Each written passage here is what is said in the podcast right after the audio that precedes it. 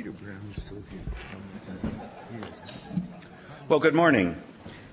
My name is James Stoner. I'm professor of political science at Louisiana State University and was a visiting fellow last year in the Madison program here at Princeton.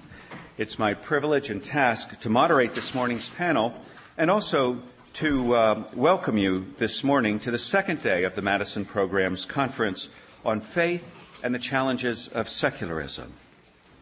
Although when I think about the panel name, I keep forgetting whether it's faith and the challenges of secularism or secularism and the challenges of faith.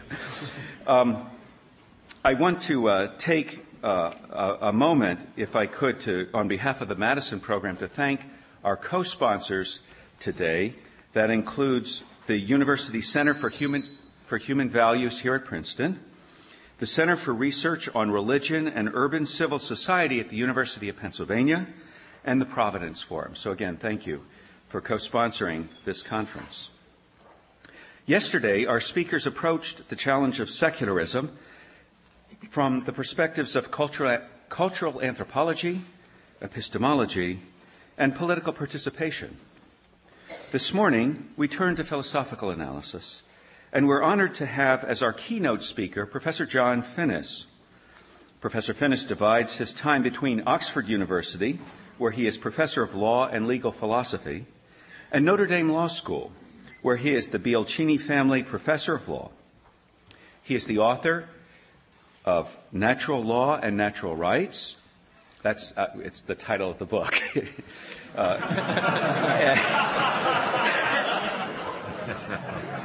of Aquinas, Moral, Political, and Legal Theory, and uh, many other books and numerous articles. He served or presently serves on a number of committees studying bioethical issues, sometimes under the auspices of Catholic bishops in the Vatican, and he is also a fellow of the British Academy. To divulge a fact that until recently was known mostly to a handful of my fellow Louisianians, Professor Finnis is also in his spare time co-authoring a study of literary, religious, and political intrigue in the courts of Elizabeth I and James I of England, one small part of which providing the key to a hitherto undeciphered poem of Shakespeare, appeared last spring in the Times Literary Supplement. His paper this morning is titled Secularism, Law, and Public Policy. It's my pleasure to welcome John Finnis.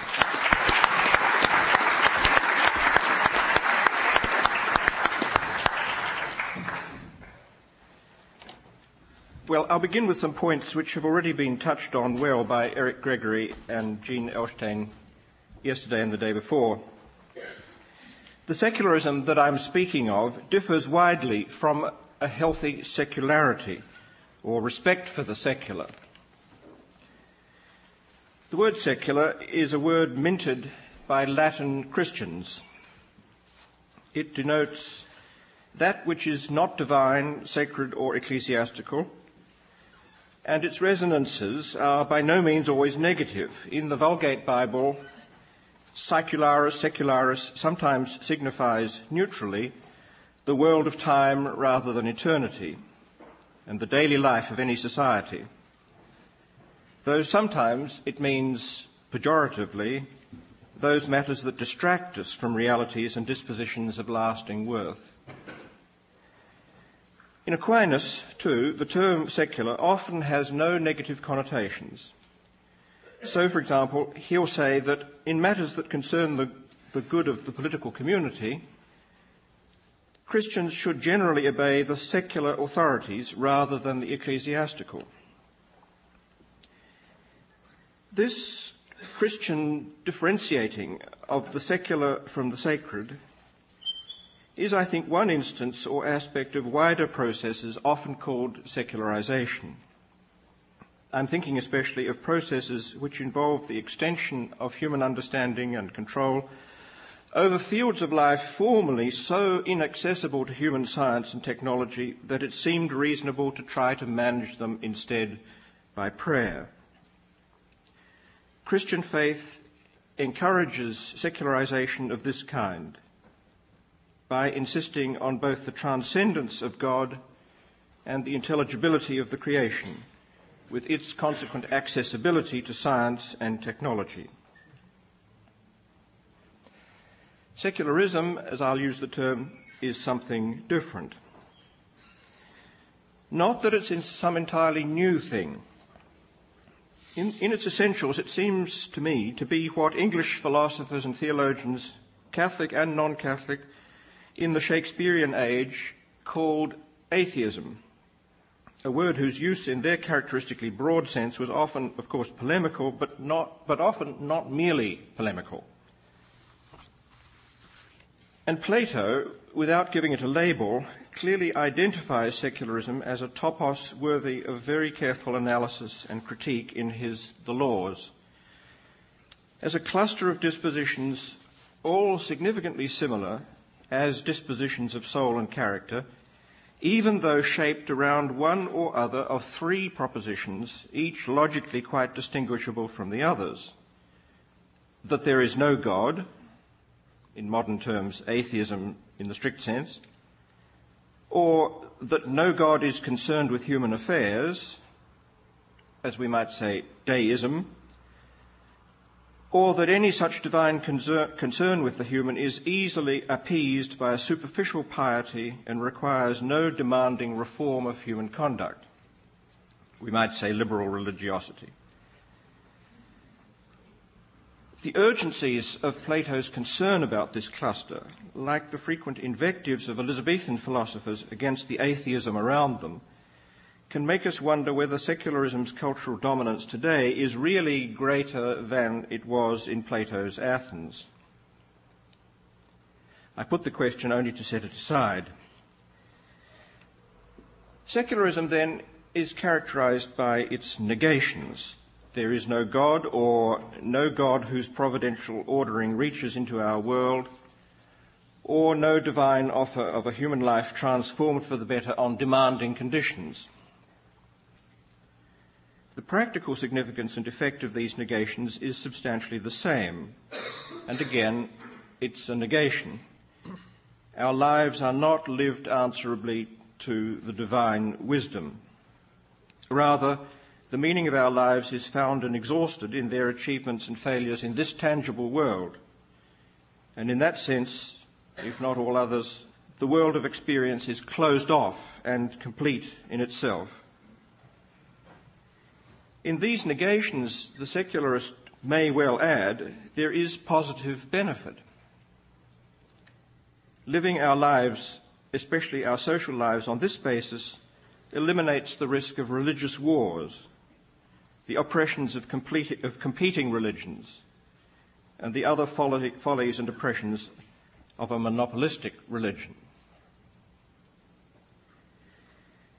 Save for this last kind of benefit, secularism as such, defined by its negations, has, I'm going to suggest, no orientation or contribution to the common good.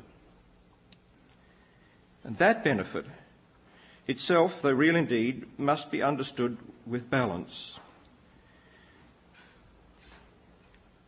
We have to contend with many other sources of war, destruction, oppression, and damaging folly besides fanatical and or false religion. So there remains open the possibility that what is needed to overcome, avoid, or minimize these risks is rather some non-secularist view of the world of human beings and of our responsibilities. And that what is needed to minimize the risk of injustices done in the name of religion is rather a sound religious doctrine about the true content of human common good, including the good of those rights to religious freedom which are entailed by a high conception of the duty of each individual to seek the truth about the divine and live according to its wisdom.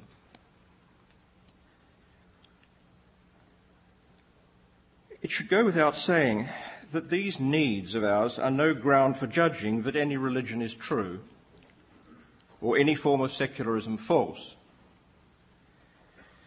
It should also be kept in mind that logic, that in logic, secularism's negations do not commit the secularist to any further denials or negations.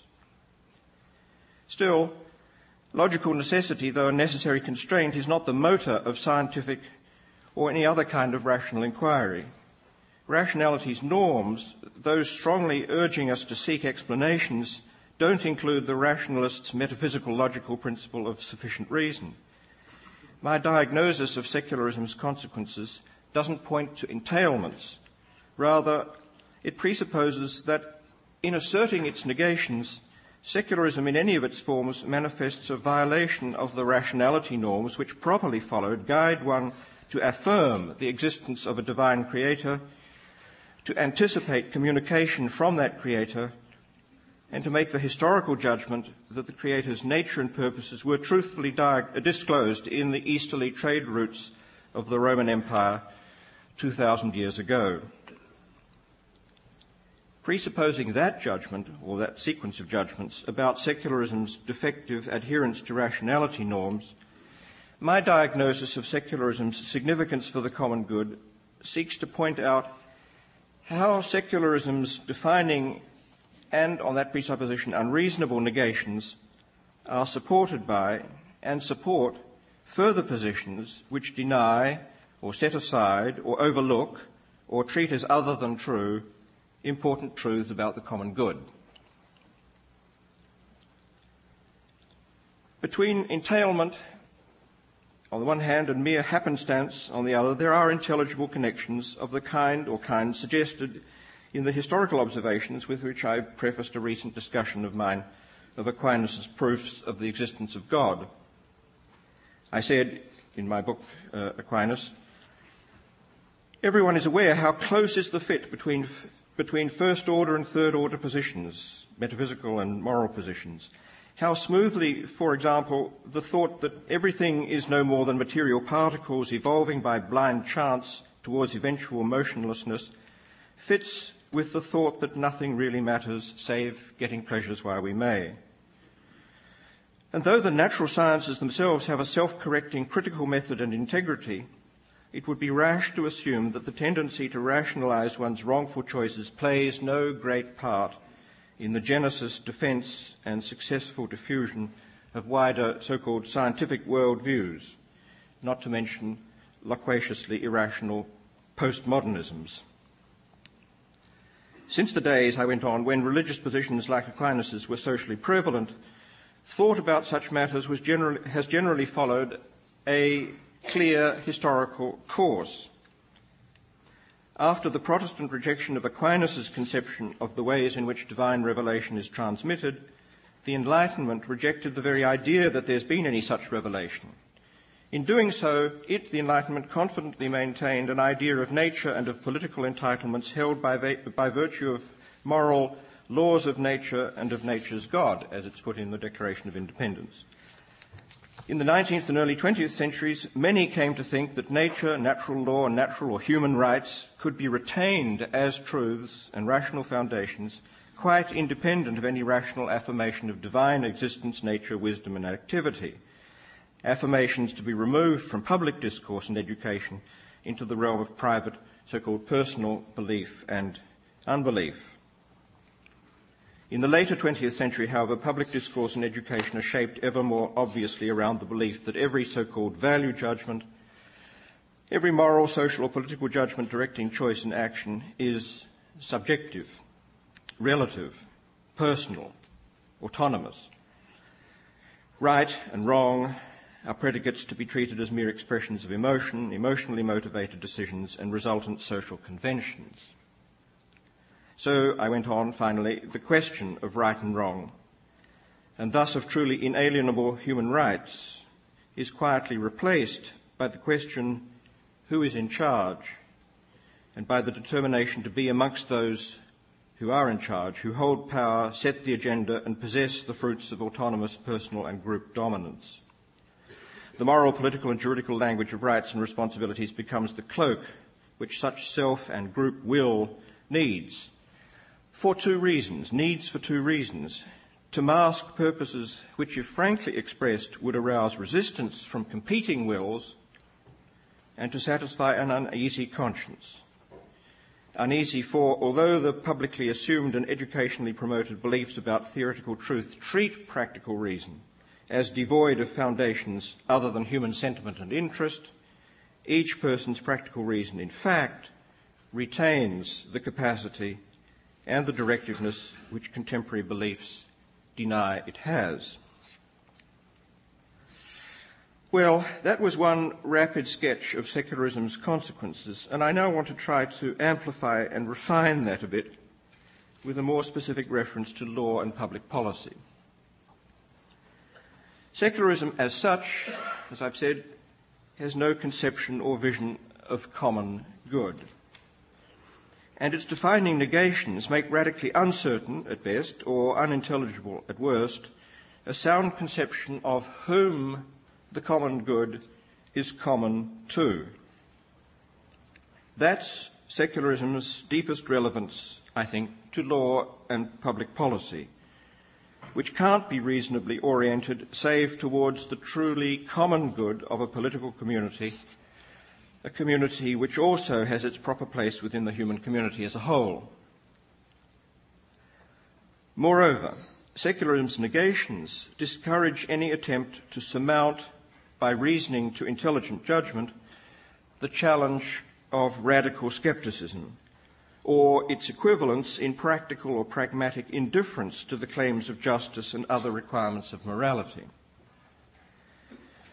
Of course, it's true and it's important that the first principles of practical reason and the first principles of morality are all intelligible and rationally affirmable without first taking a position on whether there is any transcendent ultimate source of reality, meaning, and value.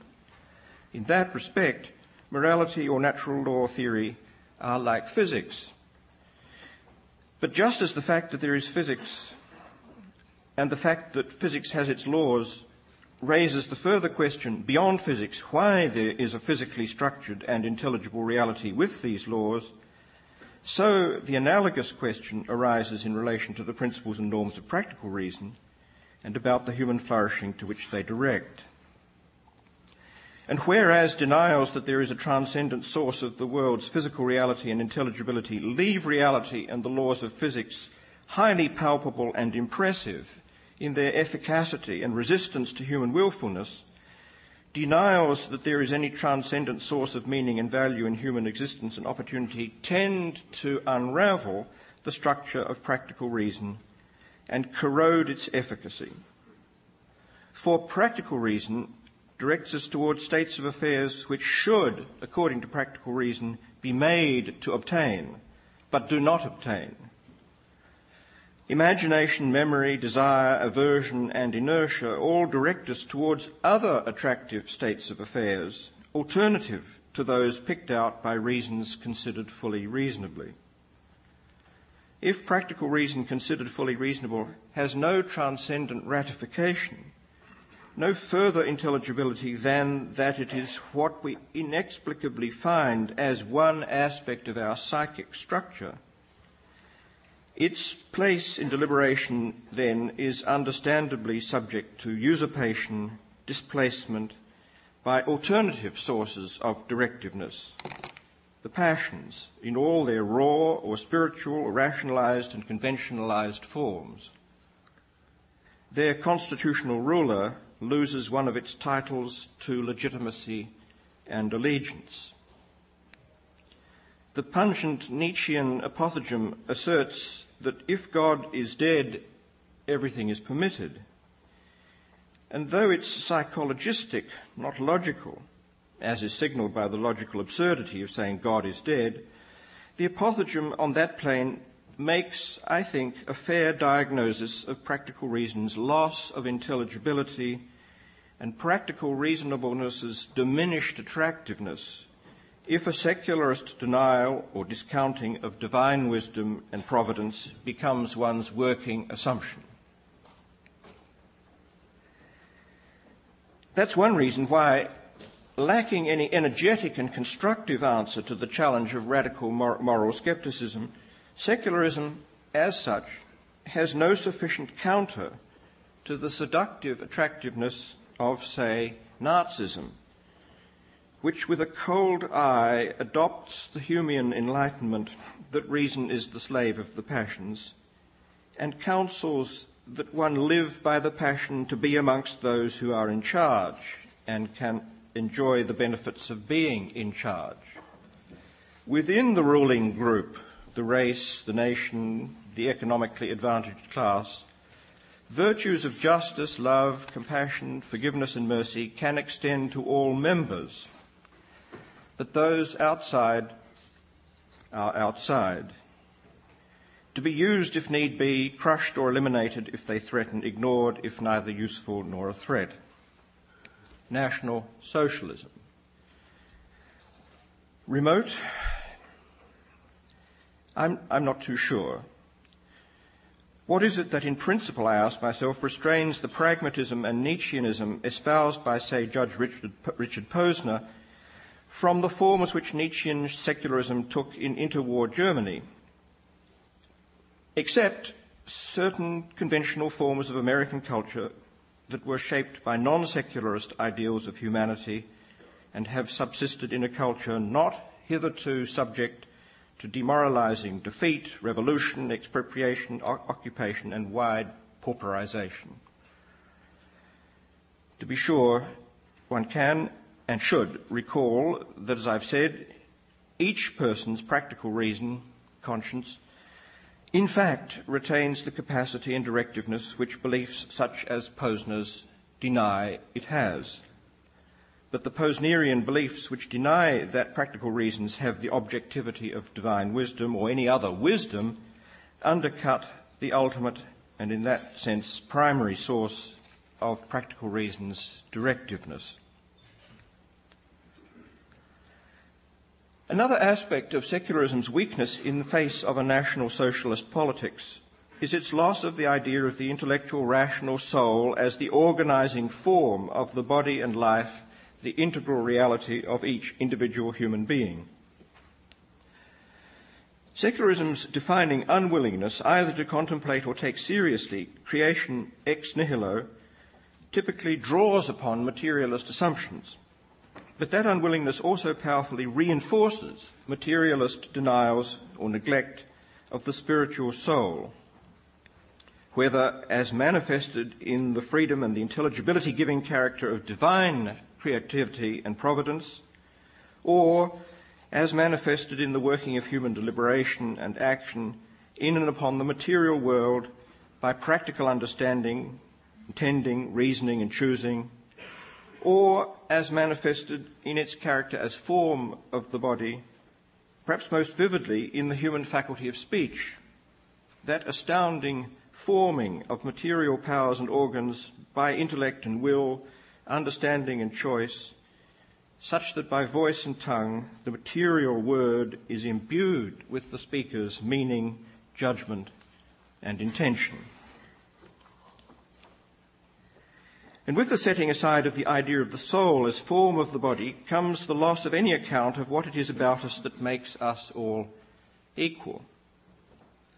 Hence the central thesis of my paper this morning secularist incapacity to account for that equality, or therefore to affirm it as an authentic truth, makes secularism, in principle, an inadequate and rationally inappropriate, indeed inapt, basis for law and public policy. Of course, in a given cultural context, context, the word secularist may be used with any number of possible meanings along a spectrum, with at the one end atheism and at the other a refusal to declare any one religion the true religion and ratify it as such by law and public policy. So, a constitution like that of India may declare the state secular, meaning something like, there shall be no establishment of religion, taking that phrase with all the uncertainty that Americans are familiar with about just what it means. My focus in this paper is on the underlying position or spectrum of positions about the existence, nature, or relevance of God, and on the relevance of one's position on those matters for the foundations of political life and morality. I'm not concerned here with particular constitutional arrangements or their interpretation. Well, in the preceding words, I've sketched with a broad brush some reasons for thinking that secularism has no claim to be the proper basis or framework for political or legal discourse and deliberation, and that it could have no claim to be the proper basis other than, short of, a compelling demonstration that belief in a provident and demanding God is groundless. Against secularism's offer to leave behind the menace of religious war, I recalled some reasons for fearing that secularism leaves us in principle confronting the menace of national socialist or analogous racial or class ideologies. My phrase in principle stands for a reminder that any particular instance of secularism may be advanced under the forms and within the cultural environment of concepts and institutions and expectations all formed by a society's or civilization's relevantly non-secularist past. Hence, no doubt, the harsh and even perhaps intolerable sound of my references to Nazism. For the secularisms within our immediate experience are self-identified and intend to be liberal. So, in the next part of my paper, I review, again with a broad brush, some characteristic arguments from this stable, liberal secularism, for the thesis that political and legal discourse and deliberation should be strictly secular. Late in the sequence of expositions of his theory of political liberalism, John Rawls denied that his pivotal concept of public reason is to be taken as a concept of secular reason. There is a sense in which this denial of his is correct. Public reason is defined by him as reasons drawn from an overlapping consensus and not from any comprehensive doctrine, religious or philosophical. So on its face, the idea of public reason is neutral between religious and non-religious doctrines. Both alike are excluded from public reason and required to be excluded from deliberation and decision on political matters, just because they are comprehensive and not because they are religious. But there remains an important sense in which Rawls's tardy disclaimer, public reason is not secular reason, is incorrect for two reasons. First, while it's clear that every religion is comprehensive in Rawls's sense, and each of its parts, each of its doctrines, for example, is therefore comprehensive, it is, by contrast, by no means clear what makes a philosophical position or position advanced by a philosopher a comprehensive philosophical doctrine, or even part of one. Rawls, for, one thing, seems to think that he can propose and promote his ideas of political liberalism and public reason over some hundreds of pages, which look like and are sold as philosophy, but which, if the book is not to be self-refuting, cannot be being proposed as parts of a comprehensive philosophy. So wide tracts of philosophy, on his account, get in under the wire that excludes all of religion.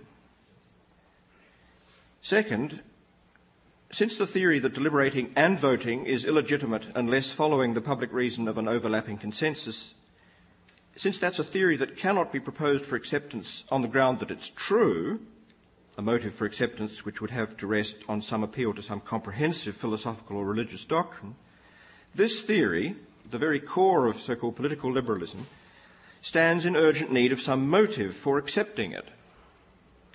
And the motive actually given in the book Political Liberalism pertains to religious divisions, not philosophical ones.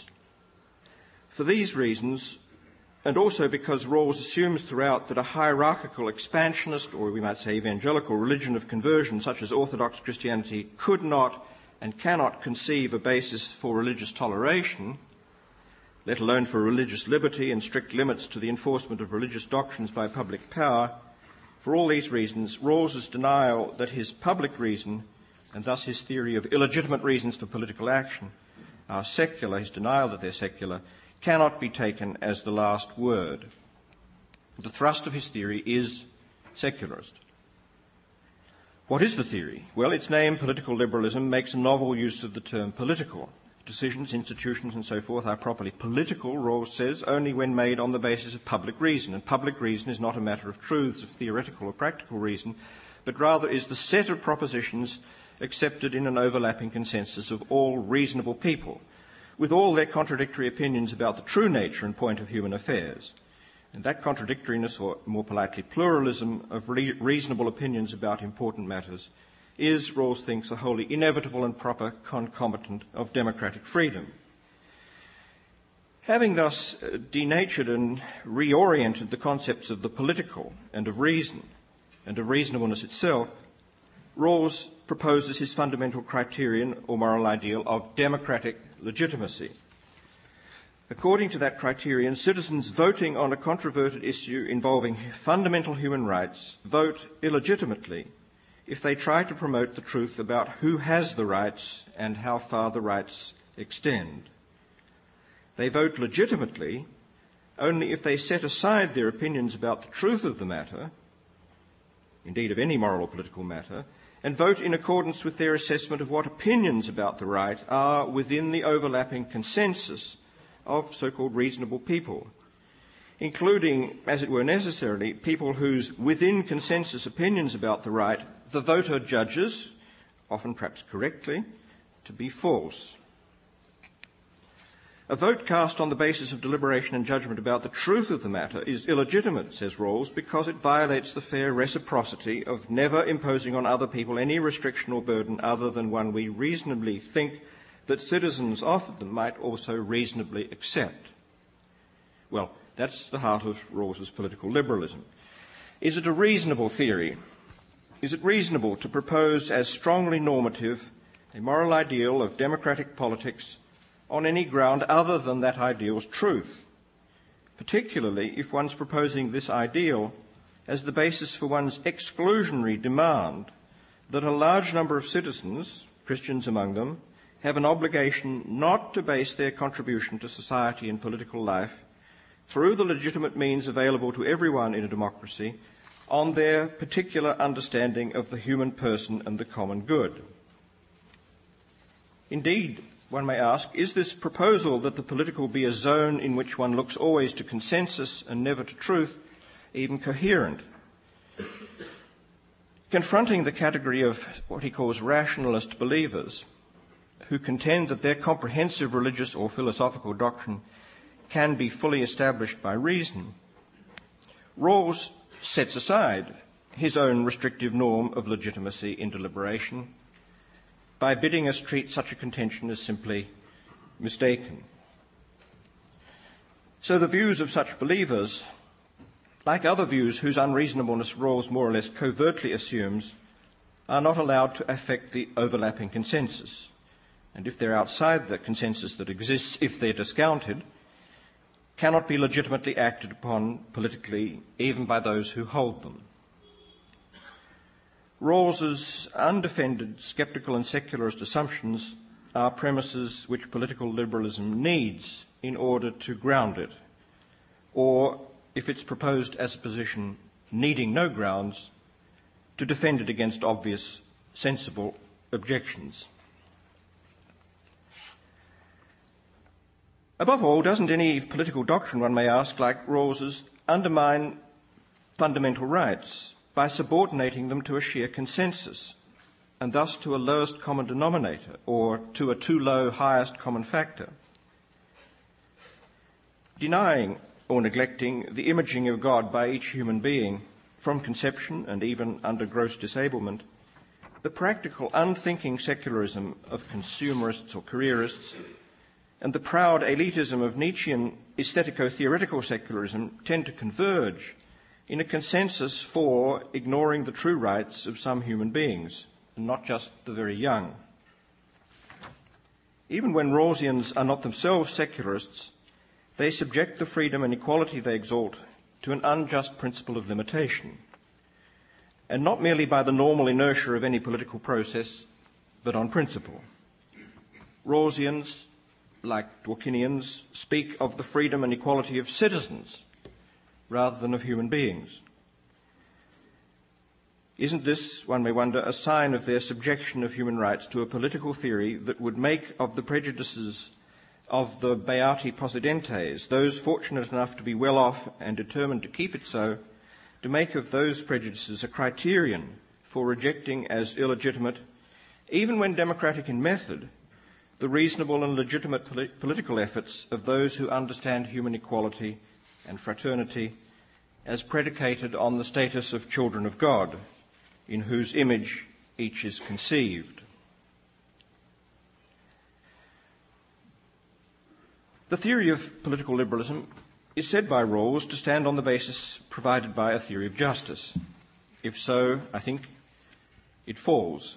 For the thought experimental conditions under which Rawls identifies the principles of justice, the so-called original position in which choosers select principles behind a veil of ignorance about their own beliefs and preferences, though with a carefully edited compendium of knowledge about human affairs and a rather bourgeois disposition to risk aversion, these conditions are indeed, as Rawls claims, conditions under which interpersonal bias is substantially eliminated by the chooser's fear that they might, in the real world to which the selected principles will apply, be among the losers under any principle that, to put it broadly, benefits some at the expense of others. More precisely, fails to maximize the position of the worst off class of people as much as possible. Eliminating the bias of partiality or favoritism, the thought experimental conditions do guarantee that the principles selected will be just in the sense of not biased by self-interest or self-preference, or more frankly, individual or group selfishness. But it's simply fallacious to assume that because a certain principle of action, restraint, or distribution would not be chosen in the original position, it cannot be a principle of justice in the real world, in which we do know, or reasonably believe, much more than behind the veil of ignorance. And that fallacy is the very heart of the book A Theory of Justice. Moreover, in the real world, people do know or can readily know that commitment and fidelity in marriage, for example, is a true good. That having children as fruit of one's marriage and honouring them by educating them towards truth are a true good. One can also come to know that part of the truth towards which they should be educated is that we are all children of God and have good and sufficient grounds to believe that God has promised to make available his household forever. Principles of political life that ignore these truths overlook these children's rights. And principles which set the truths aside, other than under duress of one kind or another, make injustice to such children all but inevitable. The fear that if one's polity were to interest itself in such matters, it might make the wrong choices, and I might be the loser, the fear that Rawls makes decisive in shaping his vision of a good and just society, is a fear that has no a priori rational claim to priority over the cautious but lively hope that the organised help of others will provide indispensable assistance in securing the milieu or social environment for bringing one's children to a maturity of virtue, and the resolution to help one society provide such help through the assistance of law. An institution, law, which in all its forms can always be abused and so might well not survive Rawls's I might be the loser test if that could be and were consistently applied. But the remarkable fragility of Rawls's arguments for his political principles in the books A Theory of Justice, in the book A Theory of Justice, is replicated and doubled up in the book uh, Political Liberalism, which officially rests on that fallacious general argument and tacitly presupposes, I think, a fallacious, fallacious specification of that general argument by an arbitrary prioritizing of risk aversion. In the case of the second book, the prioritizing of an aversion to the risk of religious war. To this, the book Political Liberalism adds, I suggest, its own peculiar defects in argumentation. Public reason and overlapping consensus are each defined by reference to the concept of propositions to which all reasonable people can be expected to agree. All reasonable people can be expected to agree. The phrase, or its virtual equivalent, is repeated scores of times from end to end of the book. Never once does Rawls attend to the phrase's radical ambiguity, which I think he needs to exploit to give his position the appearance of plausibility.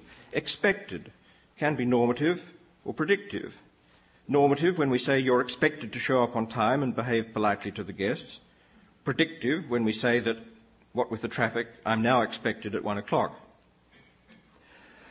Officially, the phrase, all reasonable people can be expected to agree to, should not be normative in Rawls's argument. If it were normative, it would presuppose that there is some standard other than consensus, a standard of truth or inherent reasonableness by which to assess the agreement and the reasonableness of the person's party to it and of their willingness or unwillingness to assent to the propositions in question. and so the book would lose its point. Citizens and philosophers alike would be looking to the standard, to the truth about the questions arising in public life, rather than, as the book proposes, to the overlapping consensus as a consensus. But Rawls can't easily admit, on the other hand, that his phrase can reasonably be expected is merely predictive. Since then, everyone, or everyone who has some reasonable views, would have a veto power over the content of public reason by declining or failing to assent to widespread views, reasonably or unreasonably. When you try to interpret Rawls's text by lining up its uses of the phrase and assigning them to the predictive or the normative interpretation by reference to the context, you finish up with two columns, each about equally long, with some passages where it's simply obscure. In the end, uh, as, as, I've said, I think Rawls is obliged to tacitly admit that he does use his own private standards to assess what views are reasonable on their merits, so that reasonable people may reasonably be expected, that is, ought, to assent to them. The existence of those rationalist believers in a comprehensive philosophical or religious doctrine, whom I've already mentioned, whose stance is utterly marginalized in Rawls's text, despite being in fact the core of the philosophically and theologically guided Western law and culture, the existence of these believers obliged him to concede this normativity. On Rawls's account of these rationalist believers, they're people who think that some truths about human rights and basic justice are more important than the maintenance of social peace and stability the values made supreme by Rawls's risk aversion and emaciated conception of human good. On their own account of themselves, they're people who think that a social peace and stability attained at the expense of these truths about human rights and basic justice is in many, if not all contexts, inadequate, even as peace and stability, and is in all contexts deplorable, a condition not to be celebrated, but rather to be overcome. So rationalist believers, believers in natural law and natural rights, if not also in a revealed confirmation of the natural law, have no reason to accept any part of Rawls's distinctive conception of politics or political liberalism or public reason. They, we, after all, have there our own conception of public reason. The classic concept of natural law and natural rights, such as you find in Thomas Aquinas, for example, just is the concept, proper concept of public reason. That is, of positions which can and must be argued for or defended in open discourse with anyone willing to accept the rational constraints of discourse itself. Positions whose principles satisfy the Rawlsian demand for reciprocity because they are accessible to everyone of developed rational capacities, even if actually denied by most people in such and such a place or time. Principles and positions which would, under ideal epistemic conditions, be actually accepted by everyone. Long before Richard Rorty those who held this conception of public reason have been aware that this is nothing to boast of, for it's the merest common sense, that in Aquinas' words, when you are debating with people who accept no religious authority, your arguments must be from natural reasons. That is, reasons accessible to anyone, whatever their beliefs about religion or divine revelation. And reasonable believers in divine revelation also know that it's unreasonable and in the last analysis irrational to propose, as Rawls does, a split between one's public actions and one's private judgments about the truth about what people are and are entitled to. All public action, voting, judging, legislating, enforcing, or whatever, is also and most essentially private action. A public realm is impossible without the allegiance of individuals an allegiance that must be given and maintained for reasons which seem to the individual truly valid. So nothing can be sustained as part of public reason without the private reason of individuals ratifying it as, yes, reasonable. And reasonable not just in some weak sense, but in the strong sense of something that makes costly and dangerous effort and fidelity worthwhile and often mandatory in the face of every kind of temptation and resistance, inner and outer. The reasons for the sometimes dangerous and always somewhat demanding choices involved in bringing law out of anarchy or tyranny and upholding this public policy, let's have law, and others in the face of enemies and subversives, the reasons for this can be found in the foundational moral principles which identify and draw out the implications of basic human goods and the conditions for their realization as common goods, that is, in the lives of everyone. And the same principles will exclude as unreasonable and immoral every attempt to redefine us and everyone by reference to the interests and prejudices of those with power to make their attributions and withholdings of personhood prevail, or the power to decide to kill some sorts of person because they would be better off dead, their life being not worth living. The full exposition and defence of the truth of these principles and of these acknowledgements of human personhood, an exposition capable of showing these truths full entitlement to prevail over outer and inner resistance and temptations to deviate, such a full exposition and defence requires the holding of positions about freedom of choice, the significance of self-determination, the demarcation of the human from all other animal species by the radical capacity for intelligence and freedom of action, freedom of choice, the reality of that radical capacity, even in those whose bodily condition blocks the expression of the capacity, and the substantiveness of the human goods of life, friendship, and practical reasonableness. All these positions are, to one extent or another, unwelcome to secularism because holding them does not cohere with the materialist assumptions that underpin the denial or neglect of divine creation ex nihilo, from nothing. So, as I began by suggesting, secularist denials or neglect of spirit as the condition and living principle of human bodiliness make arbitrary, speciesist, and vulnerable the acknowledgement of radical human equality, without which, without which acknowledgement, no set of laws or public policies can integrally serve the common good or respond to all the demands of elementary justice.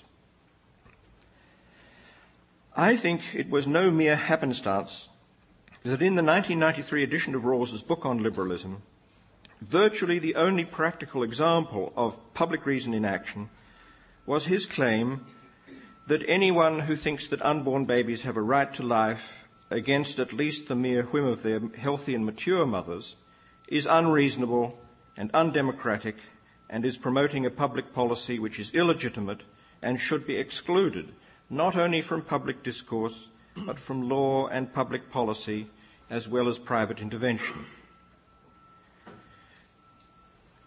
With Ronald Dworkin, my colleague, a practitioner of arguments for liberalism of a fragility comparable to his own, Rawls actively contributed to and signed the philosopher's brief to the Supreme Court in the assisted suicide cases, arguing that an unequivocal permission of choosing the deliberate and intentional killing of an innocent person be introduced for the first time into American life.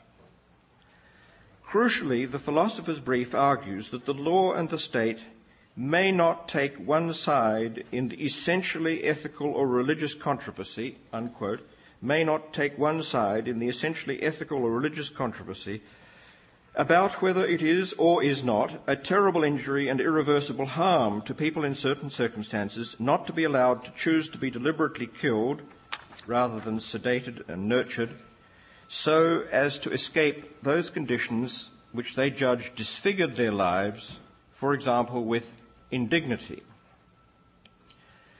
focused upon upholding a liberty of certain competent persons to give effect to their own side taking in the ethical or religious controversy by killing themselves and have another assist them or do it for them, the brief pays no attention whatever to the fact that unless our law and state takes sides and takes the right side in the ethical or religious controversy about whether people in such conditions are or are not injured by continuing to live because their condition is one of real indignity and their life is not worth living, whether, that is to say, a person in that condition has a Lebens unwertes Leben, unless our state takes the right position, we will have set off down the trail blazed by the enlightened secularist doctors and lawyers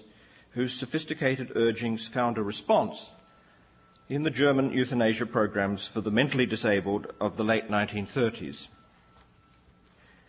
Similarly, unless the state takes the right side in the controversy about artificial reproduction of human beings, we will move from being a community with embryo banks already but kept out of sight and out of mind to being a community kitted out with slave beings, mature and immature alike, whose humanity cannot be confidently denied, but whose services for body parts, labour, and other forms of consumption will be prized, marketed, and governmentally promoted. Unless we undo our taking the wrong side in the ethical and religious controversy about whether it can be right to slaughter the inhabitants of whole cities and vast regions in nuclear retaliation, we will remain a society whose resistance to terrorism lives out a lie. Still, if there are theologians who, as Jeffrey Stout reports in his fine new book, move from the broadly true premise that the citizenry's common discourse on ethical and political topics suffers from incoherence in the absence of commonly held theological assumptions, from that true premise, to the conclusion, quote, that we should all therefore accept a common stock of theological assumptions in order to restore our shared discourse to coherence, if there are such theologians, their position is, I think, uncommonly silly. It will also be just as silly if such theologians move to that sort of conclusion from the premise which I have been proposing, namely that all forms of secularism are a threat to our common good and an inapt basis for law, public policy, and public discourse. There are no reasonable grounds for accepting any assumption or other position about the nature of reality, other than the considerations that give reason for judging the position true. If it were truly reasonable to judge that there is no God or that God is absent or careless, we could still look to the truths of a natural reason, whose reasons, however, would be forever in need of more explanation than could be found we could have no confidence whatever that our law and public policy would long remain oriented by those sound principles of practical reason, though they might. But in any event, that indigence and need of ours would not be ground for affirming God's existence, providence, or expectations of us.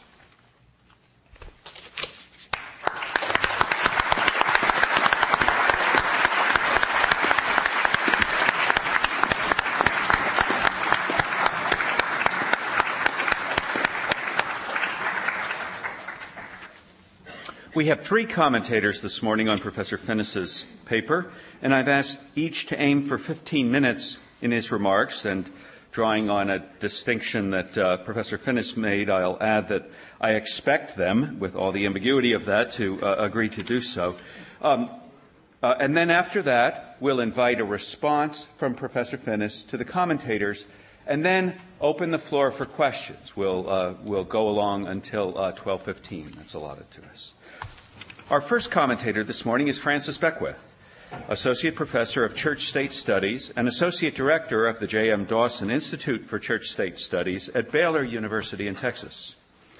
A prolific author, Frank's most recent books are Law, Darwinism, and Public Education, The Establishment Clause and the Challenge of Intelligent Design, published earlier this year, and The New Mormon Challenge, responding to the latest defenses of a fast growing movement.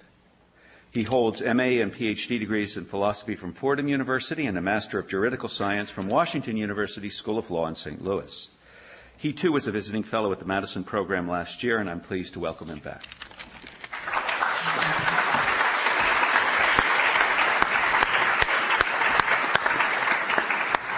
Thank you. Because I have only a few minutes to comment on Professor Finnis's outstanding paper, I would like to explore only one of his conclusions, namely that in a liberal democracy, secularism, these are his words, has no claim to be the proper framework for political or legal discourse and deliberation. Unquote. What I want to suggest here this morning is that not only can secularism not account for the rights, freedoms, and civic purposes its proponents claim only it can best secure, as Professor Finnis has aptly pointed out, but that secularism is a jealous, clever God whose pretensions to neutrality mask a cluster of beliefs about knowledge, reality, and philosophical anthropology that have become an orthodoxy that will tolerate no rivals.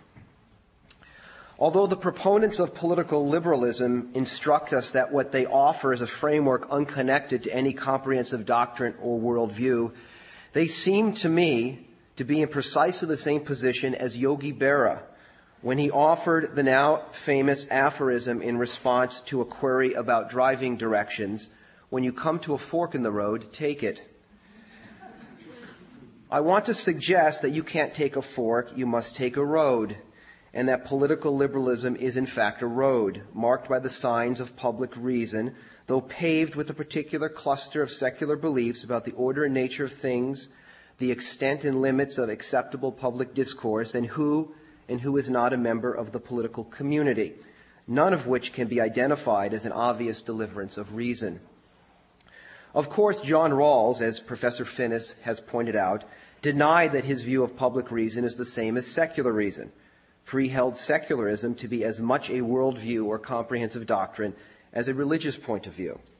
But as Professor Finnis has argued in his paper, given that Rawls's notion of, of comprehensive doctrine seems to exclude only religious ones and not philosophical ones, and that the rationalist believer is simply mistaken about the demonstrability of his doctrine, public re- reason really amounts to secular reason and thus gives secularism a privileged status in our political regime.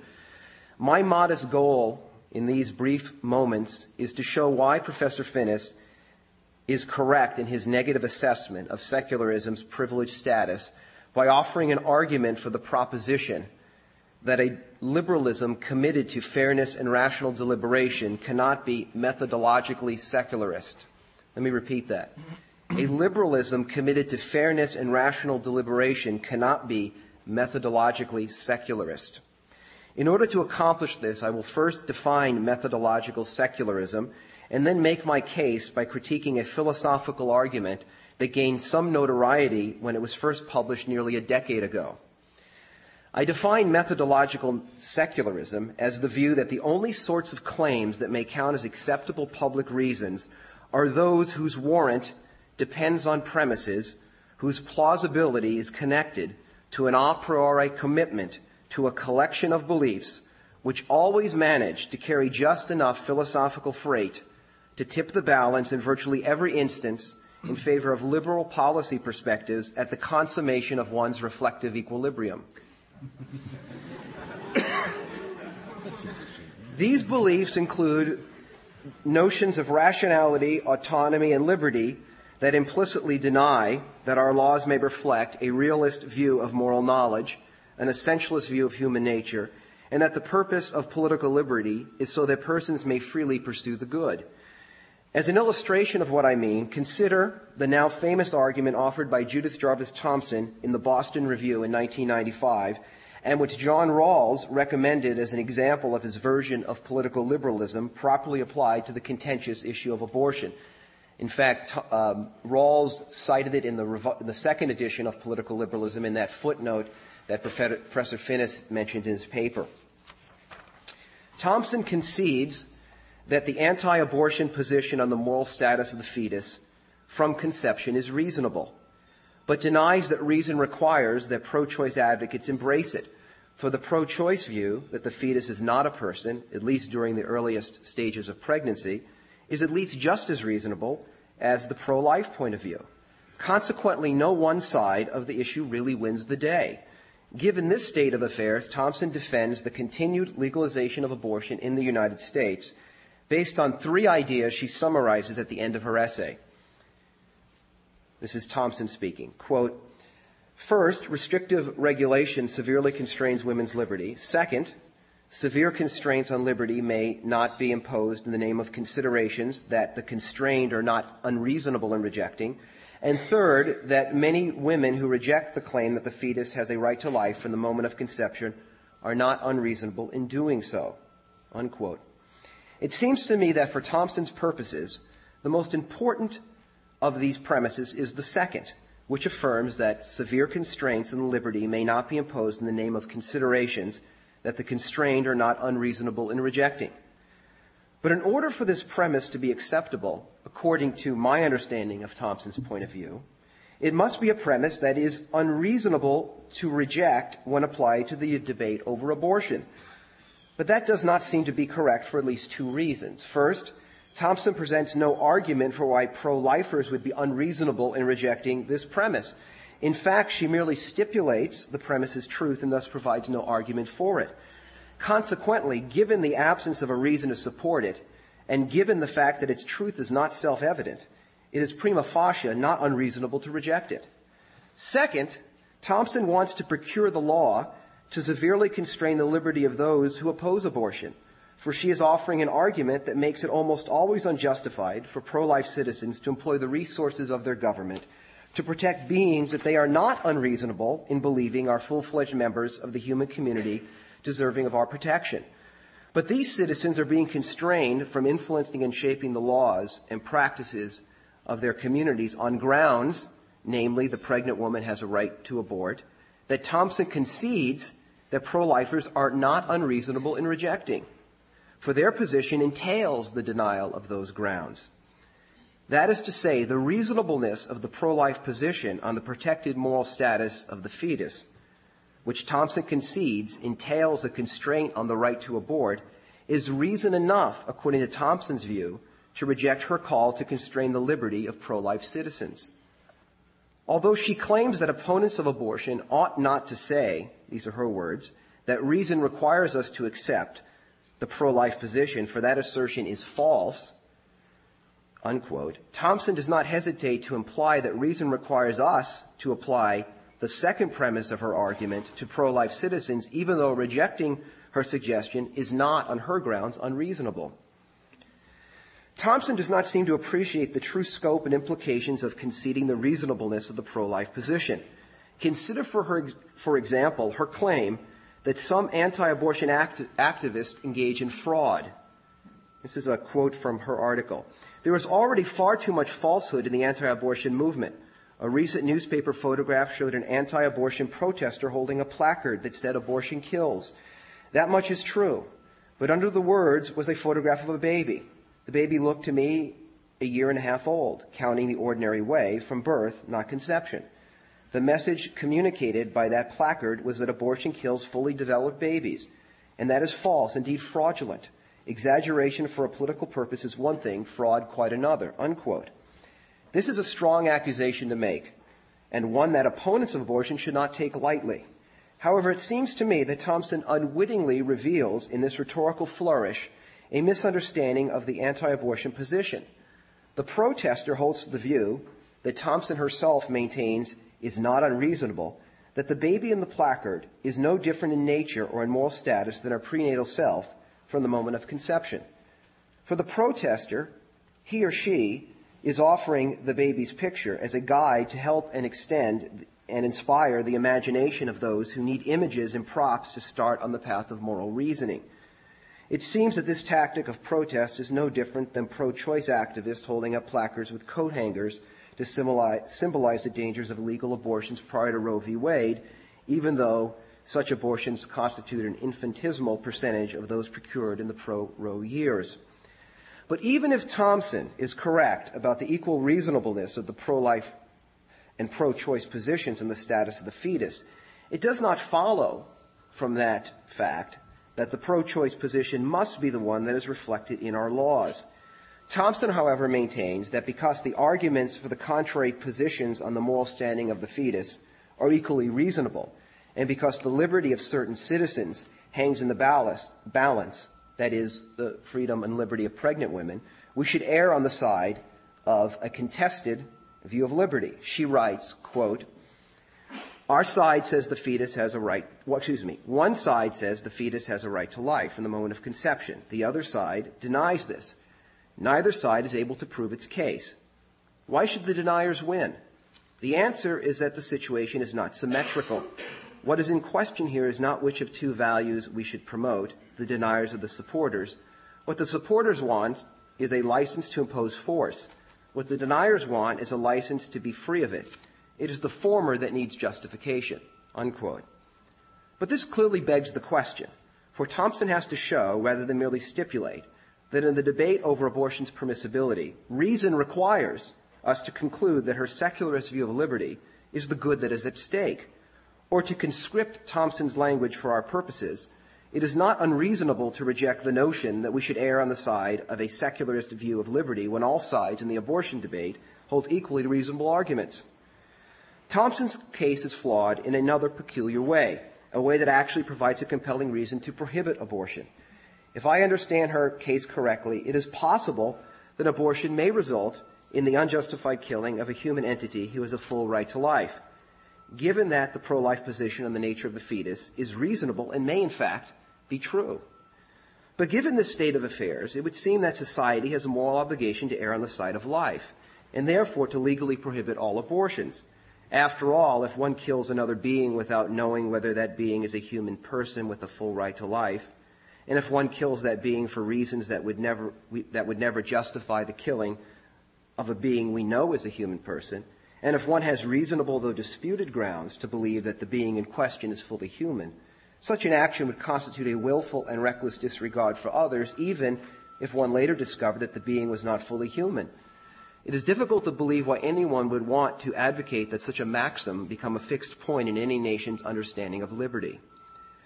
Those who are familiar with Rawls's work will by now have recognized that Thomson relies heavily on, heavily on Rawls's principle of reciprocity, to which Professor Finnis made mention in his paper. It is the notion that, quote, our exercise of political power is proper only when we sincerely believe that the reasons we offer for our political action may reasonably be accepted by other citizens as a justification of those actions, unquote. But if we are to take this principle seriously and apply it more liberally than Rawls or Thomson had envisioned, we now have a reason to reject Rawls's understanding of public reason, the principle of reciprocity itself. After all, Rawls is asking religious believers to restrict their conduct in the public square by requiring them to have public reasons as he defines that term but many religious people, as well as others, believe that they have good reason to reject Rawls's understanding of public reason because, among other things, he defines it in a way that gives an unfair advantage to methodological secularism. Therefore, because Rawls's definition of public reason may reasonably be rejected by other citizens as a justification of an exercise of political power, that is, restricting the sorts of reasons that are permissible in the public square, that on the principle of reciprocity, Rawls's definition of public reason is not proper. In his paper, Professor Finnis cites the Philosopher's Brief, a document whose signatories include both Rawls and Thomson. As we have heard, that brief asserts that the government and its laws may not take one side in the essentially ethical or religious controversy on the rightness or wrongness of physician assisted suicide, because that would mean that the state would be embracing a comprehensive doctrine about the meaning of life and such a state action is inconsistent with politically liberal democracy rightly understood. But this understanding of liberal democracy, whose scrutiny of policy proposals relies on methodological secularism, amounts to an argument stopper that forbids a priori alternatives that are inconsistent with a controversial cluster of beliefs that are committed to a particular understanding of the good, the true, and the beautiful. But proponents of such a posture cannot really be committed to fairness and rational deliberation if positions that could be true cannot in principle be reflected in our laws. Thus, a liberalism committed to fairness and rational deliberation cannot be methodologically secularist. Consequently, Professor Finnis, in my judgment, is correct that in a liberal democracy, secularism has no claim to be the proper framework for political or legal discourse or deliberation. Thank you.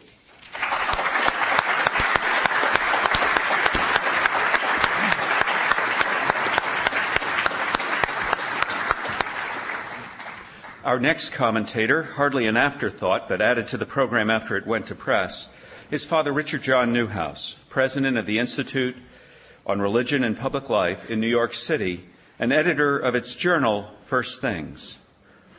Ordained a Catholic priest in 1991 after more than two decades as a Lutheran clergyman, Father Neuhaus is a truly prolific writer who, in addition to writing um, monthly a column of about 20 pages in First Things, is the author of many books, including The Naked Public Square, The Catholic Moment, and most recently, As I Lay Dying Meditations Upon Returning. His many honors include receiving the John Paul II Award for Religious Freedom. Father Neuhaus. Good. Thank you. All right, I'll just sit here. That, um, our, uh, thank you so much. Uh, our moderator um, earlier on uh, suggested that the title confuses him, whether it's faith in the challenges of secularism or secularism and the challenges of faith. Now, of course, on the program it actually is faith in the challenges of secularism. And I expect it is the case that in terms of what we might call the sociology of knowledge of how people actually construe the power relationship as to where the initiative is and as to where who is on the defensive, that the title as it is given here is right. Faith in the challenges of secularism, secularism appearing as the threat, or at least having the initiative, faith that which needs to be defended against the challenges. I would like to think that the kind of deliberations that Professor Finnis and um, uh, Professor Beckwith have uh, offered here would reverse that way of thinking about where the challenge, where the initiative rests. Uh, first, uh, permit me to say that I find uh, Professor Finnis's paper to be uh, truly admirable and engaging, and I learned from it. Um, it is only to be added, I suppose, that we are all in debt to uh, John Rawls, certainly, for um, he almost single-handedly, what, however implausible we may consider his argument, and um, I think uh, Professor Finnis has been charitable in not illuminating the more fantastical dimensions of its implausibility. Uh, he has nonetheless almost single-handedly revived, at least in uh, this country, uh, serious deliberation about the moral premises of public reason and of politics and what's generally called uh, political philosophy. Uh, Professor Finnis uh, started out by affirming quite rightly that secular is not a pejorative term, certainly not in the Christian tradition or in the Western tradition more generally, that indeed there's something profoundly secular about Christian faith. Uh, for after all, it is the world that God so loved that he sent his son, the saeculum that is redeemed.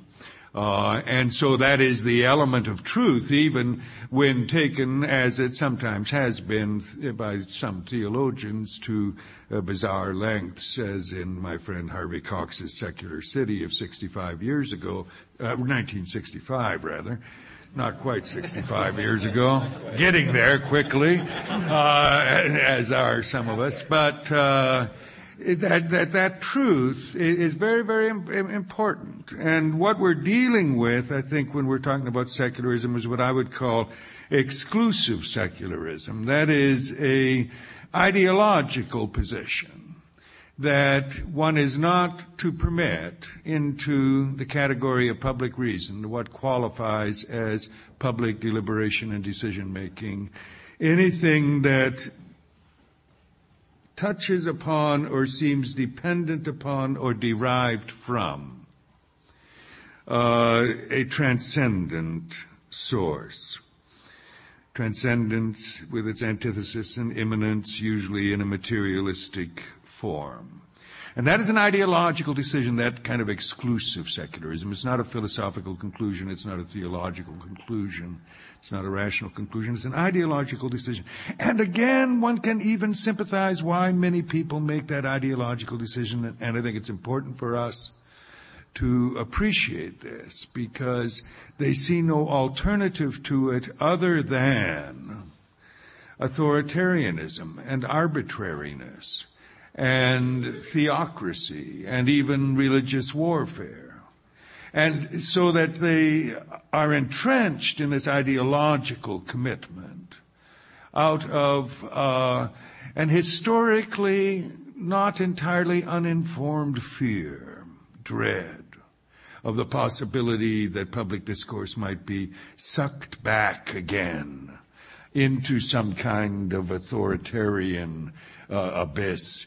Uh, Christian and more specifically Catholic, of course. I mean, all the language of the exclusive uh, secularist ideology, uh, Reformation, Enlightenment, etc., is all posited against that overarchingly threatening alternative, which is Christianity and more specifically in its Catholic form.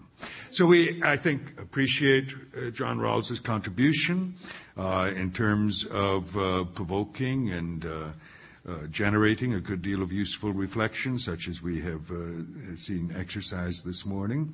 And we appreciate the ideological character of the secularist commitment in its exclusive form and understand the fears, indeed the terror that drives that to a very significant extent. I was uh, impressed by Professor Finnis's, I think, rather original, at least um, for me, original dissection of the marvelous phrase about what reasonable people may be expected to accept. Uh, the word expected, as he very nicely developed it in its normative, obligatory, indeed even commanding uh, connotations on the one hand, and expected in the sense of uh, predictive, that there are certain kinds of people. Now, it is in the second sense, I think, of the predictive that in a way people like Rawls, frequently lean toward. I, I love very much. I wrote in years ago an article on joshing Richard Rorty, and he has uh, this marvelous uh, predictive use of it, so to speak, in which he defines the political community as pretty much people like us, which is to say, people like Richard Rorty. And uh, but then he asks, well, what happens if you have somebody who come, comes along and he, for some reason, elects uh, Ignatius as uh, Ignatius Loyola as his example. I don't know why, but uh, in any event, uh, he said, "Why do you have an Ignatius Loyola come along and into our company?" And he wants to know what is the truth of the matter about what it is that we uh, do and say and think others should do and say. And he wants some kind of foundational answer to that. And he says, "What do you do with a guy like that? You know, who busts up the uh, party and and um, well, he says, first of all, you try to josh him out of it. You know, that's, that's, that's joshing is very important. You try to josh him out of it. These are the kind of things we do not expect, uh, for people to be asking for. And then, if you can't josh him out of it, and, and if he just persists, and is absolutely stubborn and, and a, uh, uh, pestering about this, uh, you might have to lock him up. Uh, now, this is a great theory of democracy in which you lock up the people uh, whose disagreements you find um, uh, excessively disagreeable. Um, but it is uh, all in play there in this use of what people may be expected and who counts as a reasonable person. In a recent exchange with Alan Wolfe of Boston College, he said the difficulty with Father Neuhaus's position is that we secularists can accommodate his worldview, but he, by his worldview, cannot accommodate ours or us. I think he got it exactly wrong, exactly backwards. I have people who at least are informed by the development of uh, the Western philosophical tradition as it itself has been refracted through and enriched by and redirected in the theological tradition have every reason to accommodate those made in the image and likeness of God with whom we may profoundly disagree. If there is uh, one thing on which the Rawlsian, Rortian, if I may use the phrase Wolfian position, uh, reverts again and again is to this danger of religious warfare. Um, And I would suggest that maybe uh, Professor Finnis's paper might even have been somewhat uh, more sharply critical on this, on pointing out that much that is called religious warfare, the religion factor is inextricable from all of the other factors of uh, economics, of power, of ethnicity, of uh, resentments of a tribal nature, deeply embedded, in which religion, of course, becomes the symbol systems whereby people rationalize and whereby they rally the many, many factors that are in play in human conflict, in, whether in war in the fullest sense of the word or in other forms of conflict.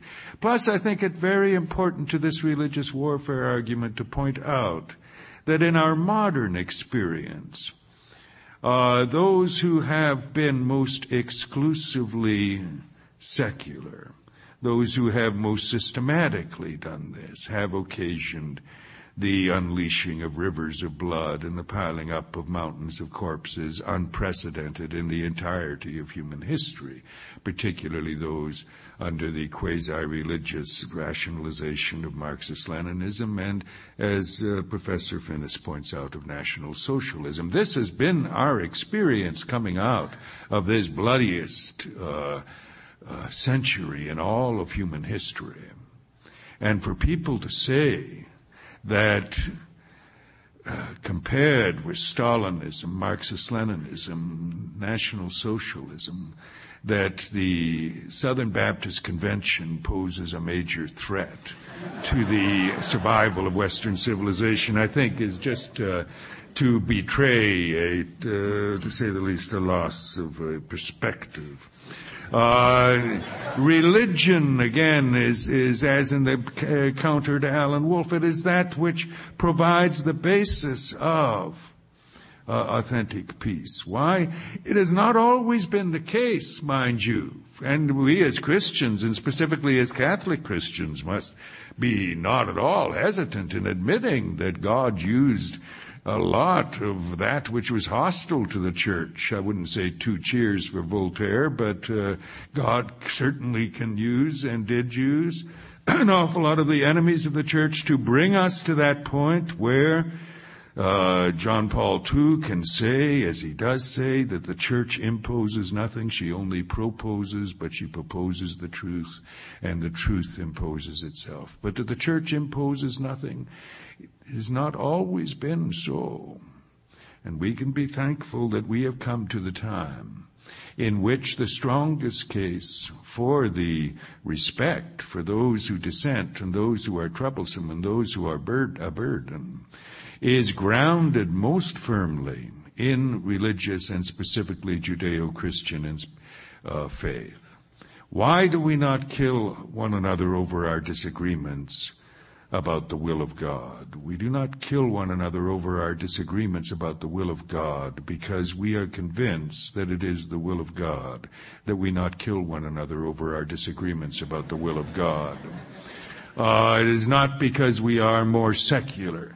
Now, all, this uh, line, of course, raises, but this would take us far afield, but into a obviously related question, and that is, yes, but what about the role of Islam in the modern world? That, of course, is perhaps uh, a candidate for the most important historical question of the 21st century. And I don't have an answer to it. We have to hope that a development within Islam comparable to not secularization, but an authentically religious theological development comparable to, comparable to what has happened in Christianity and in Judaism with respect to the dignity of the person and the foundational uh, truths that undergird the continuing democratic deliberation and decision making over what are the truths that ought to guide our life together. Uh, then perhaps, uh, and I think I got four more minutes here. Um, Professor Finnis will, if you have time and your response, I'd be interested in how you would tackle this. In your last page, you say that, okay, politics can be guided by nothing but the truth. And then very provocatively, one might say, you say, if the truth were to lead us to the conclusion that there is that it is the truth that there is no God, or that if there is a God, he is a careless God, etc., that then it would have to be premised on purely secular grounds.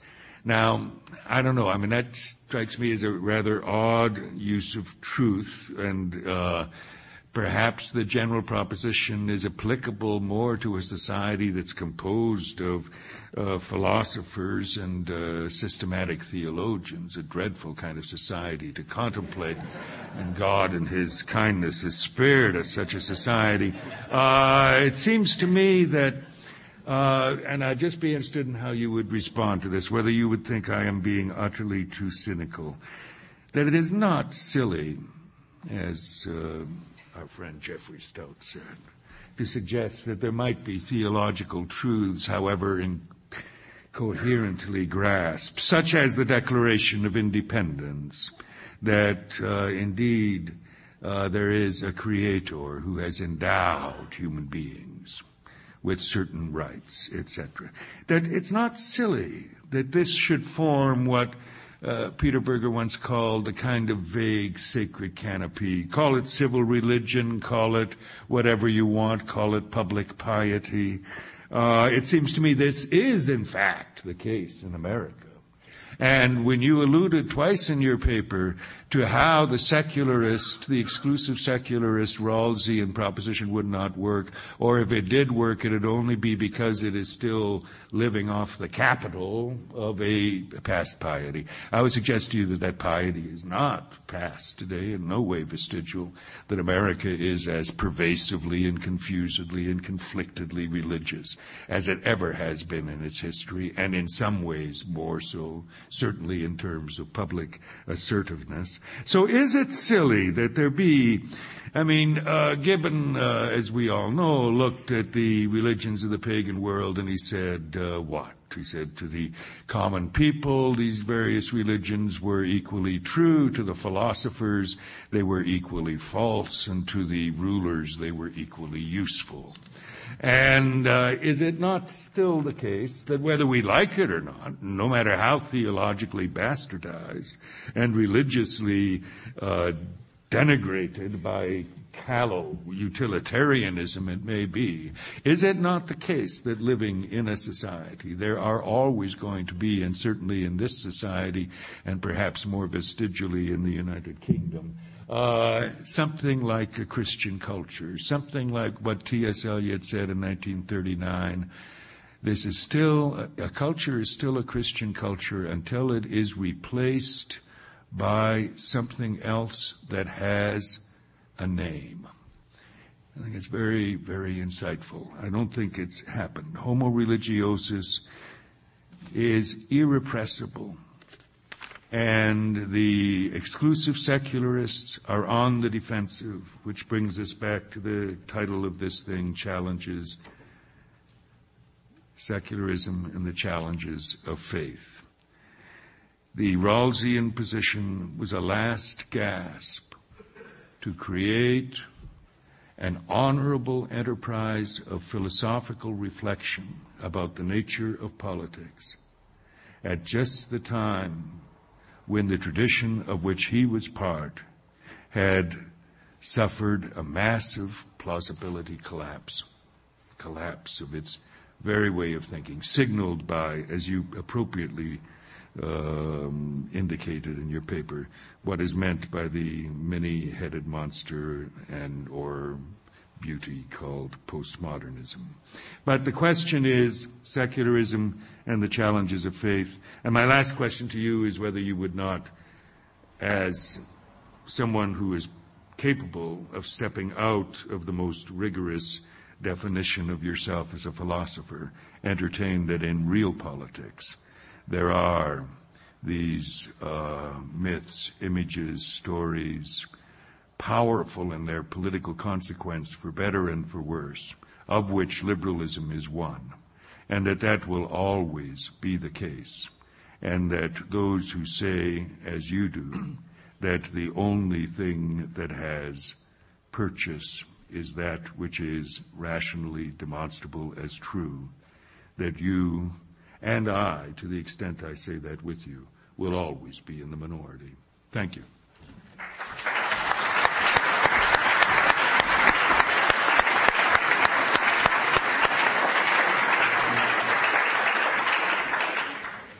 Our third speaker uh, in comment this morning is Professor Jeffrey Stout, who has taught in the Department of Religion here at Princeton since 1975. His books include The Flight from Authority, Ethics After Babel, and Democracy and Tradition, which, as I understand it, is due to be released any day by the Princeton University Press. He is co editor of the Cambridge University Press series on religion and critical thought, and has served widely in, in an administrative capacity in his profession and here at the university. Uh, even for a couple years as assistant coach of men's soccer. So, with uh, no more by way of introduction, Professor Stout.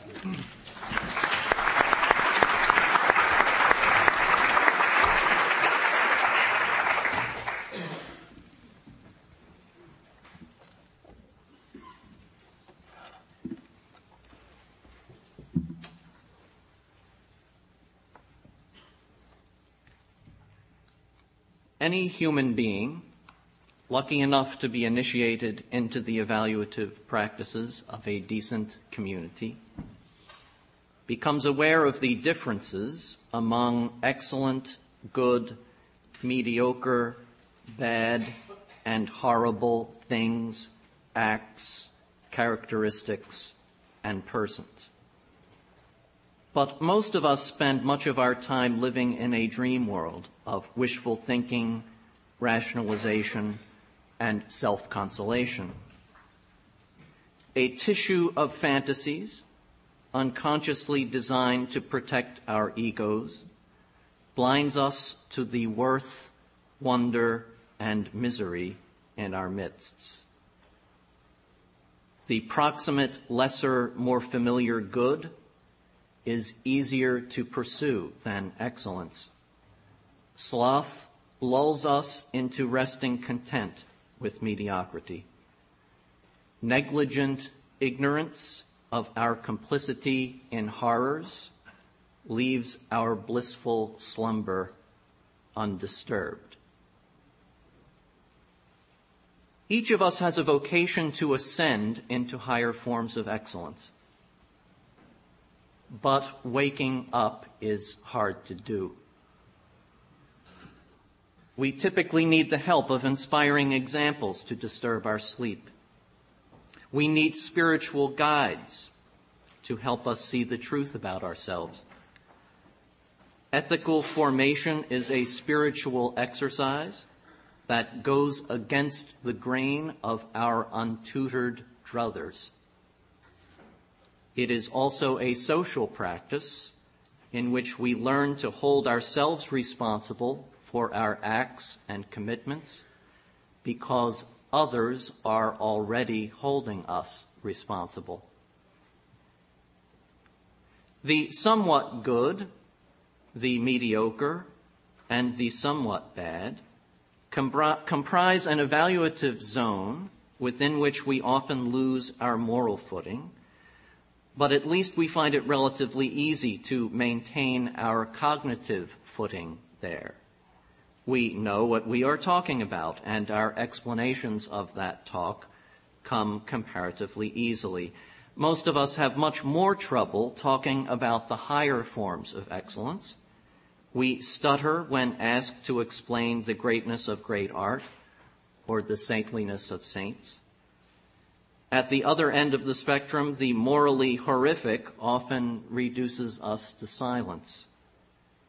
It takes a rare kind of excellence to speak appropriately about the Holocaust, about slavery, about the rape of a child. Sacred value, that which merits our reverence, that the violation of which is morally horrific is similarly mysterious. We stand in awe before it, tongues tied. It is hard to talk or think about it and know what we mean. Aquinas' doctrine of analogy is one way of acknowledging this. So is his claim that we are united to God as to one unknown. So too was his confession after saying Mass in Naples on December 6, 1273, that all he had written in theology seemed like straw. Great thinkers in other traditions have acknowledged the same difficulty in other ways. I trust that much of the foregoing credo would win assent from John Finnis. But apparently we differ over the existence of a morally perfect, all-knowing, all-powerful God who is the creator and providential di- uh, governor of the universe we live in. Finnis believes that such a God exists, whereas I do not. He asserts, moreover, that the norms of rationality, and I'm quoting now, properly followed, guide one to affirm the existence of a divine creator, to expect a communication from that creator, and to make the historical judgment that the creator's natures, nature and purposes were truthfully disclosed in the easterly trade routes of the Roman Empire 2,000 years ago. End of quote. It seems that I am one of those who, in Finnis's view, quote, manifest a violation of the rationality norms, unquote. But I appear to have company in this category. Do not most Jews also fail to be guided by the rationality norms to accept Finnis's historical judgment about divine revelation? Finnis's claims are strong and numerous. Aside from his detailed critique of Rawls, with which I largely agree, his paper contains a high proportion of assertion to argument. While I await his instruction on various theological questions, such as the problem of evil, I can only envy his confidence in what he knows. That I do not share his theological confidence might be explained by my sinful pride. I have studied all of these standard arguments closely and with the conscious intent of doing them justice. But perhaps my ego, being prone, as all egos are, to self-deception, is interfering with my perception of the considerations that move Finnis to affirm the existence of God. It might also be, however, that Finnis's confidence in his theological convictions is itself inflated by pride. There are spiritual dangers and temptations then on both sides if we should even talk in these contexts of sides. These become more consequential when a theology is called upon to function as social cement. Finnis is careful to say that the desirability of enjoying social stability is not itself a reason for committing oneself to the truth of his theology the case, as he makes it, rests on the intelligibility theology is supposed to confer on moral and other phenomena. The social stability thought to result from having an entire citizenry accept a religion is an added benefit, not to be sought directly, Scruton style. But the social processes by means of which societies explain themselves to their members can easily be distorted. Interests distinct from a dispassionate search for intelligibility can skew the result.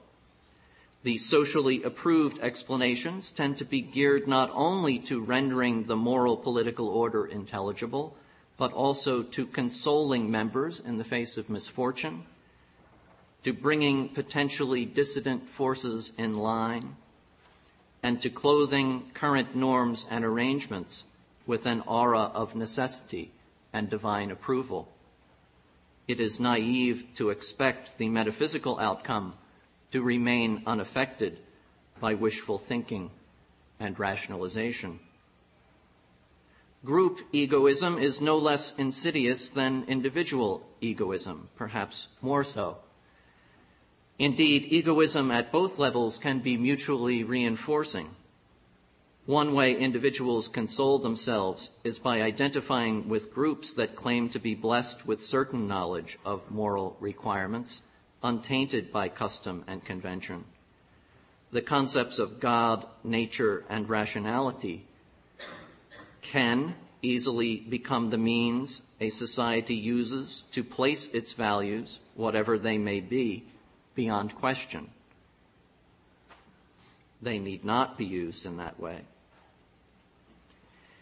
In truth, our moral inheritance is a treasure that comes to us in earthen vessels. It is hard to know the difference between what our associates take to be true and what is true. The idea of a higher law serves us best as a reminder that we, that what we are now justified in believing by the lights of our own community might not be true.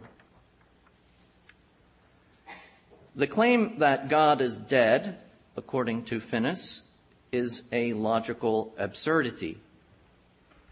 Yet Finnis is defending a tradition according to which a single being, wholly divine as well as wholly human, is capable of death on a cross and then resurrection too.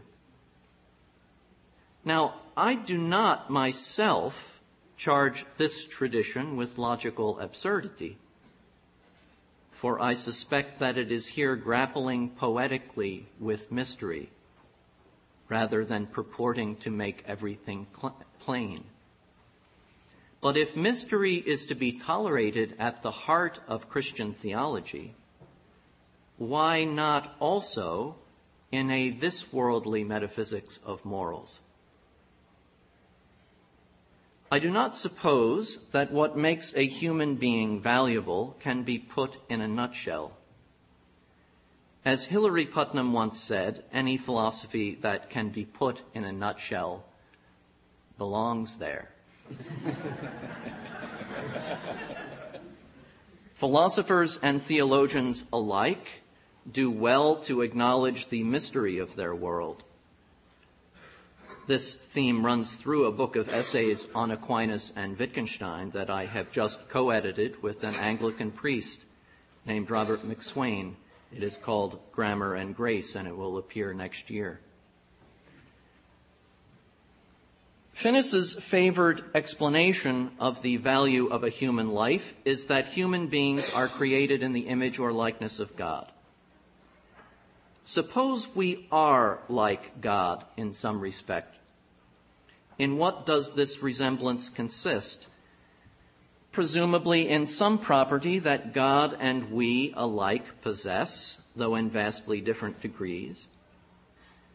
To use our knowledge of it as a basis for analogical speculation about God's nature, we must be independently acquainted with its human manifestation.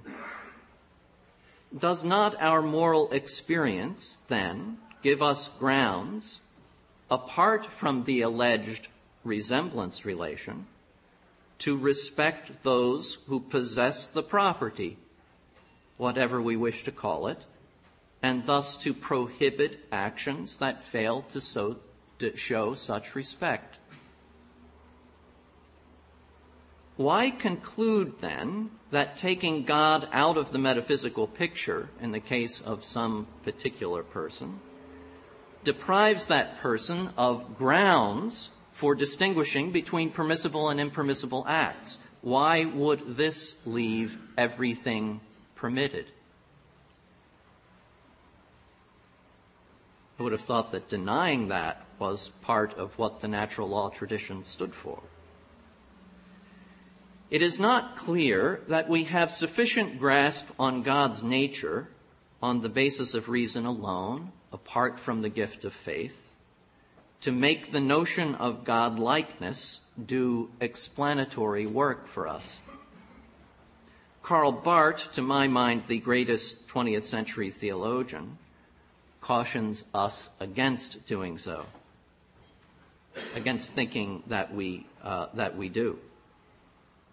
He warns against tailoring our conception of God to fit our explanatory needs, against making ourselves, qua theologians, qua speculative philosophers, the masters of mystery. I wonder what Finnis wishes to say in response to this concern of a believer in a transcendent God.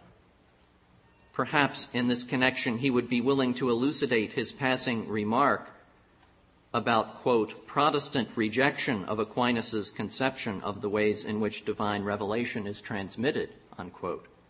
Am I right in thinking that a criticism of Protestantism is intended here? The remark seems to be made in a passage, the point of which is after Aquinas, the deluge. Again, it seems not to be secularists alone who are being rebuked. But do not Roman Catholics like Blaise Pascal and Bas van Fraassen take Barth's side against the God of the philosophers. What begins as a rejection of secularism appears to lead eventually to the rejection of all that diverges from Aquinas. The circle of reasonable men continues to shrink. For Thomists like Victor White and Victor Preller, you might call them the Victorians, who read Aquinas in a way that pulls him surprisingly close to the Protestant Karl Barth on questions of natural theology, must also be rejected, it seems, on the principles put forward in Finnis's paper of Protestant tendencies. The new natural law theory begins with what seems to be a wide circle encompassing all rational human beings. But who turns out to be fully rational besides the theorist and his religious allies? It seems to me that this question invites further reflection on the category of rationality, uh, rational entitlement, and related notions. In Finnis's eyes, it is rationally necessary that the highest conceivable instantiation of excellence is also an extremely powerful person, causally responsible for the creation and governance of the universe. Now, that proposition is a lot to get one's mind around. Suppose I fail to get my mind around it, whether through some fault in my cognitive efforts or because the idea itself is unfathomable or untrue. Why should this entail comparable failure on my part in tracking evaluative differences between things, events, person, persons, acts, and characteristics that I have experienced? And if it does not, why conclude that secularism, as Finnis has defined it, not as Neuhaus and Beckwith have defined it, necessarily leads us to ruin? To find oneself disbelieving what the theist affirms is not the same thing as affirming materialism or conventionalism. recounting my vivid experience of evaluative differences will hardly keep a Nazi from crushing the innocent under the boot of oppression. Nietzscheans and Christians alike joined the Nazi movement. Any ideology in the hands of vicious people can be used to legitimate horrors. Look at what some people do with the just war principles that Finnis employs with great integrity and, to my mind, validity in his arguments for nuclear disarmament. Nazis are as unlikely to sit still for Finnis's metaphysical arguments as for my attempts to show that Nazism is a form of group egoism caught up in a dream world of fantasy, hatred, and fear. If you want to see how my response to the Nazis would go, look at Kenneth Burke's essay from the 1930s called Hitler's Battle.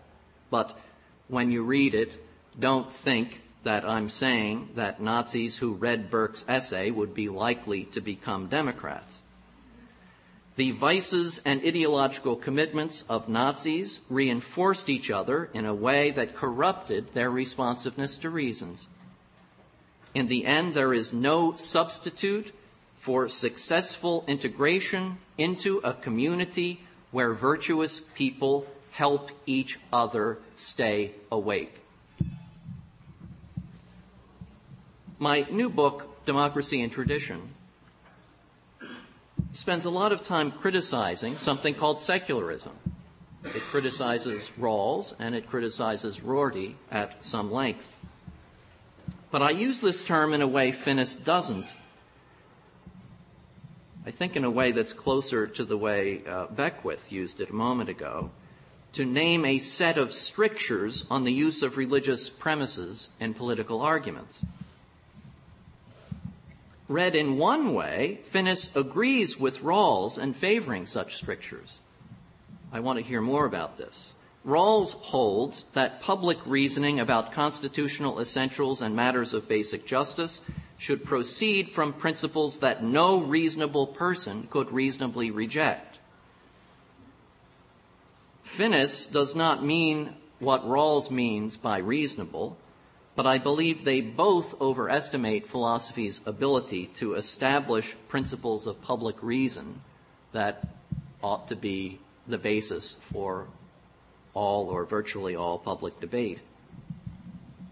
Given that religious commitments often do inform the positions that citizens take on important public, uh, public questions, it seems to me that we all have a stake in knowing what those commitments are. I would encourage citizens to reflect on the virtues of practical wisdom and civility and then express their religious commitments as they see fit. This is the central argument of my book. But I would also urge them to count their interlocutors' religious commitments, theistic or not, as rational until proven irrational. And now I'll close. P.F. Strawson once described metaphysics as a realm of maximum pretension and minimum agreement. When it comes to metaphysical questions, it seems to me it's wise to scale back not only the confidence with which we make commitments, but also the confidence with which we declare one another's commitments rational or irrational. That otherwise reasonable and decent people disagree on religious issues should give us pause before we presume to declare whole groups simply irrational. Two people who disagree on especially difficult questions might be behaving responsibly in taking the positions they do, given their own circumstances the circumstances in particular of their upbringing and the different forms of evidence uh, brought their way by life's experience. We do well to keep this possibility in view when addressing our fellow citizens. And while we're at it, we should remind ourselves that our own outlook, secularist or theistic, may be distorted by pride and prejudice. It is human nature to notice the speck in our neighbor's eye before we notice the plank in our own. Thank you very much.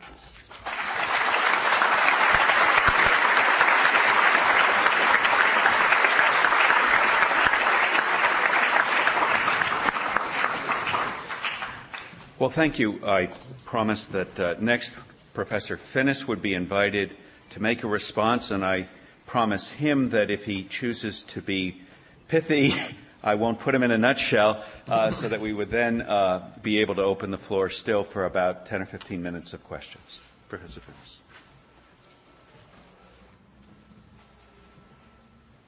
Well, it's uh, it's a fine challenge to respond, especially to Jeffrey Stout's very rich and provoking remarks, and to do so having just uh, experienced uh, them for the first time. Uh,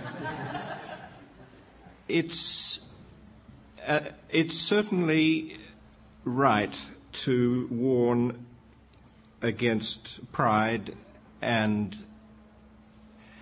the dismissal of whole groups uh, of people as uh, irrational. And uh, my difficulty is of uh, seeming to uh, seeming to make such condemnations simply by proposing uh, what I believe to be uh, justified by by argument. Uh, my remarks about Protestantism in the Protestant view of Revelation, in the little sketch of, of history that I quoted from my book on Aquinas, certainly imply a criticism of the Protestant, various Protestant conceptions of, of Revelation. They don't imply the dismissal of Protestantism as simply irrational. My remarks uh, in the paper itself about uh, secularism in its various forms as manifesting incomplete fidelity to the norms of rationality are implied in any judgment such as I make that God exists, that uh, God is of such and such a nature, and that God has revealed himself in such and such forms. But they don't imply that the failure to make those judgments manifests simple irrationality. They invite uh, a, an inquiry, if that's one's special opportunity and talent, into the psychological causes, the cultural blocks, the occasions which render the following of rationality norms fully difficult for particular people including oneself in earlier phases of one's life, if there were times, as there were, were in my case, when one rejected those same judgments. But for my part, uh, it seems to me life is short and one must proceed uh, with the questions themselves. And in my own case, uh, leaving to one side the inquiry into what it was in one's makeup or one's culture's makeup that uh, rendered the grasp of the truth, the full truth, difficult or, in a given case, uh, practically impossible. And so I try to get on with the argument uh, and expose the argument to public view. Of course, the exposure of the argument to public view can't all be on one occasion. The arguments are many, uh, the objections are many, the problems to be overcome rationally in pursuing the argument to its conclusion are many and in a short paper one can only deal with what one can deal with. So if one's dealing with the problem of the consequences of secularism for law and public policy, one can't uh, prove the existence of God or offer one's arguments for the existence of God or offer one's arguments for the judgment that such and such a view of the way in which revelation is to be expected and has occurred is a superior judgment about those ways than alternatives. One can't do that. Uh, in that, in that, to that extent, Jeffrey Stout will have to wait uh, a lot longer for uh, the explanations that he said he's waiting for. I sympathize uh, strongly with his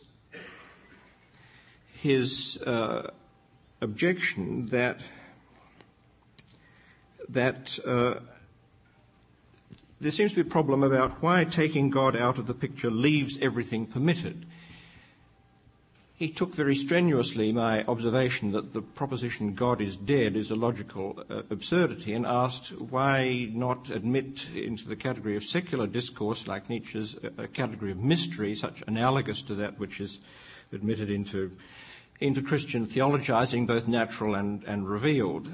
Uh, but the observation that God is dead is a logical absurdity is, is a very simple and uh, straightforward one. That the very idea of God is of some being such that it could not cease to be, could not die. And that, of course, is well, well understood by Nietzsche. So the, the, the observation that this is a logical absurdity is simply designed not to dismiss, not to dismiss, but to indicate that something else is being proposed by Nietzsche, as something with, which uh, I associated myself, though, though cautiously, the, the thought that psychologically uh, the denial of the transcendent God, whose death Nietzsche had proclaimed, whose non existence he was affirming, leaves the truth and seriousness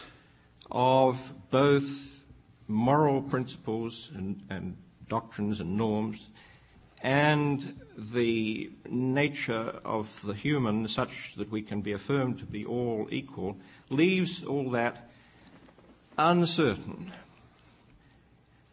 and unstable, logically speaking and psychologically speaking, because psychology tends to follow logic.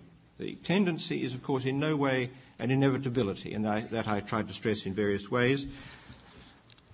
Uh, but the, the, mind tends to work uh, along the lines of logic, blocked and distorted by pride and self-deception at all at all times.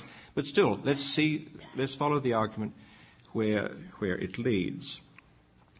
In the case of Nietzsche, of course, these consequences that morality has no truth and that human beings are not, in any relevant sense, equal in dignity, uh, those conclusions were enthusiastically drawn. And uh, his denials of those truths, which he made uh, consequent on his denial of the existence of God, has been found, uh, those denials have been found uh, persuasive. It's certainly true, as Jeffrey Stout uh, insisted, and as I insisted in my own way, uh, so much so as to provoke Father Neuhaus's doubts, that it's possible and indeed reasonable to affirm the truth of moral propositions, or what Jeffrey Stout prefers to call virtues, uh, without adverting to the existence of God and without holding it to be true that God exists and is of the nature that we describe, gesture towards with thoughts such as transcendent. It's true, that's, that's possible. It's more difficult uh, when the affirmation of the truth of morality is in question in an, envi- in an environment where one has positively denied the existence of God, where one has the confidence to say all those claims about the existence of God were false. That's a more difficult position to maintain, but I, I, I, think it's, it's logically possible, and indeed my, my whole argument, uh, developing a, a theory of, of ethics in natural law and natural rights, presupposes that it's possible to affirm the truth of moral propositions and of true virtues uh, without holding the existence of God or even adverting to it. Uh, what my paper was, was trying to suggest uh, is that uh, there is a rational instability in that position, and the paper can't fully argue, argue for that. Uh, the rational instability, I suggest, shows itself, I said, in failure amongst those who deny the existence of God or set it aside, failure to strenuously ex- explicate the truth of moral judgments against widespread, indubitably widespread skepticism. All of us meet every year, our students come fresh out of high school or come fresh out of university into graduate school fully endued, endowed with the, the certainty that value judgments are, of course, value judgments, known therefore as purely relative, not the matter of truth, but of uh, assent uh, as a result of emotion or cultural formation.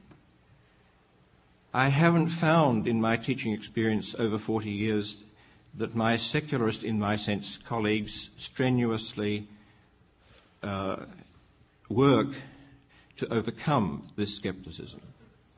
And I haven't found in my 40 years of teaching my secularist colleagues strenuously working to explicate the truth that human beings are all radically and fundamentally equal. I didn't and I don't put the truth of human equality primarily on the basis that we're children or images of God. I primarily put it in terms of uh, an account of soul as the form of the body.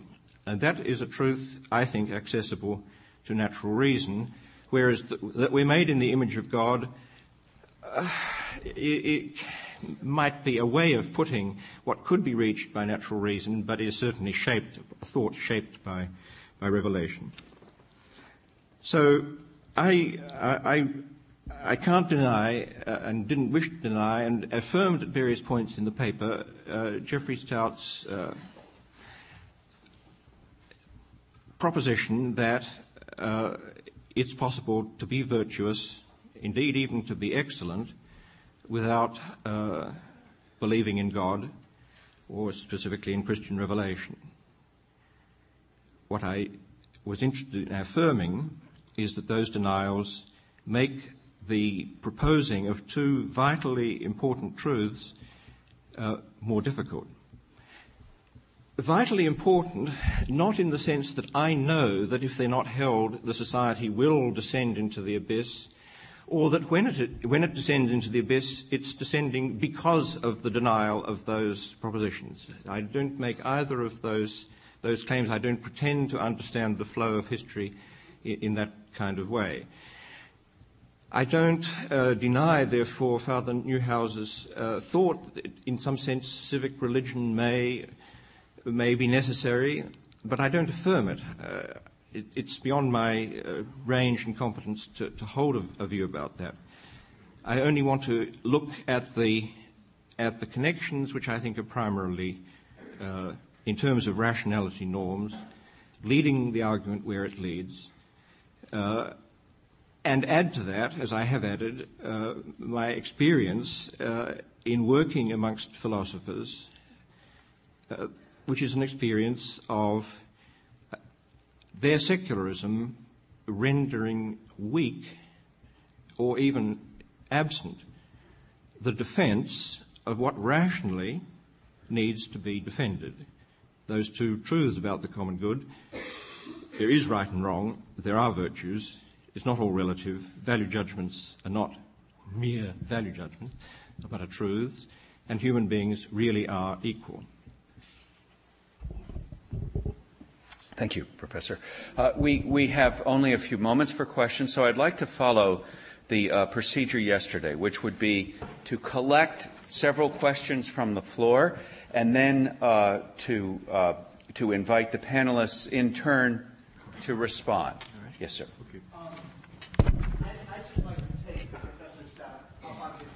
suggestion. Um, take Professor Stout up on his suggestion that when we make political claims, we explain the religious bases of them. And I know my own position on the controversial political question of abortion has a lot to do with the Talmudic principle that before the end of the first trimester, the moral status of a fetus is akin to that of water. Uh, itself a commentary on the passage in Leviticus in which one who uh, hits a pregnant woman in the stomach, causes her to miscarry, has to pay a fine. And if the woman dies, he has to pay with the penalty of death. Um, and th- this theological basis, I presume, for my particular commitment on this question is one that won't prove particularly convincing to the first three panelists who uh, disagree with me on this particular political question. Now, presumably, uh, according to Professor Finnis, there's some sort of rational error in this moral conviction of mine, which might have something to do with the misidentification of the uh, needed revelation going on in the Fertile Crescent 2,000 years ago, seeing it as somehow going on in the debates of the Pharisees. Um, but nonetheless, I was wondering what sort of conversation people who hold such radically different theological bases for radically different political convictions can have, if not a conversation that can be described in one way or another, and certainly not in John Rawls's way, as a secular conversation. Thank you. Uh, if you could make note of that, and we'll uh, collect a few more questions and then turn to the panelists. Sha- Shauna. Uh, thank you. This is a very important occasion for us uh, to to engage in a discussion about uh, a matter with some of uh, Anglo Americans' great minds, and so I do hope that you take this question seriously uh, because it's foundational. Um, and it's posed to both uh, Professor Finnis and uh, to Professor Stout. Uh, to Professor Finnis, I would ask, uh, what is the evidentiary basis upon which you operate for presuming that there is no God? And to Professor John Finnis, what is the evidentiary basis upon which you operate for presuming that there is? Are there any other questions? Let me go up top, please.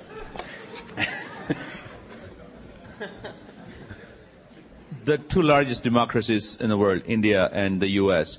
Um, India professes to be secular. Uh, U.S. Uh, I'm not sure what label to put on it, but uh, in the U.S., um, "In God We Trust" is in many public places. Uh, President Reagan tried to uh, uh, impose a one-minute pray rule uh, President Bush has attempted to uh, um, uh, to fund some religious activities under the um, I'm not sure exactly what he labels it, but uh, in terms of public service. What kind of labels can we use for these two democracies? One already has been labeled as secular.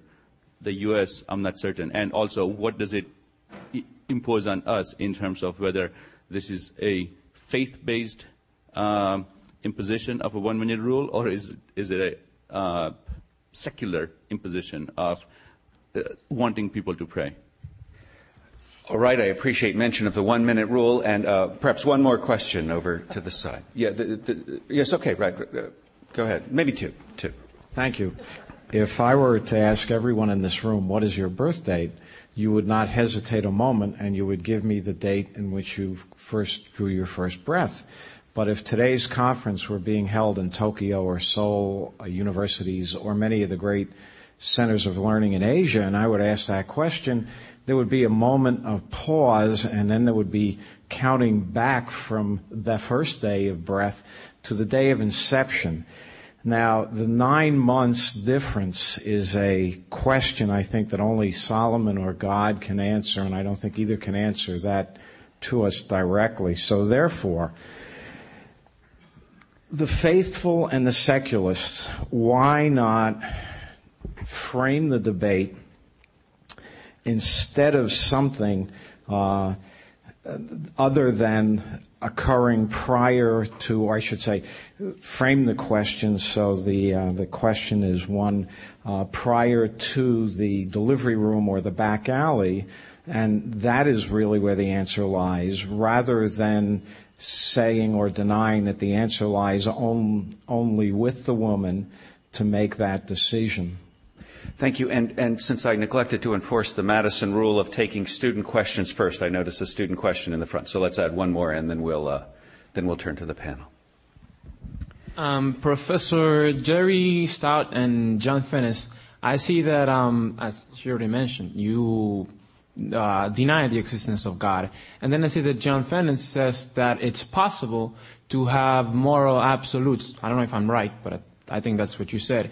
To have moral absolutes without a God. So I just wanted to see if both, um, first, if uh, Dr. Stott could say um, how he believes in, in moral absolutes without God, and then if you you say it's possible, how would you say it's more um, uh, how the theory would be even more uh, interesting than the the theory of uh, uh, morals based on God.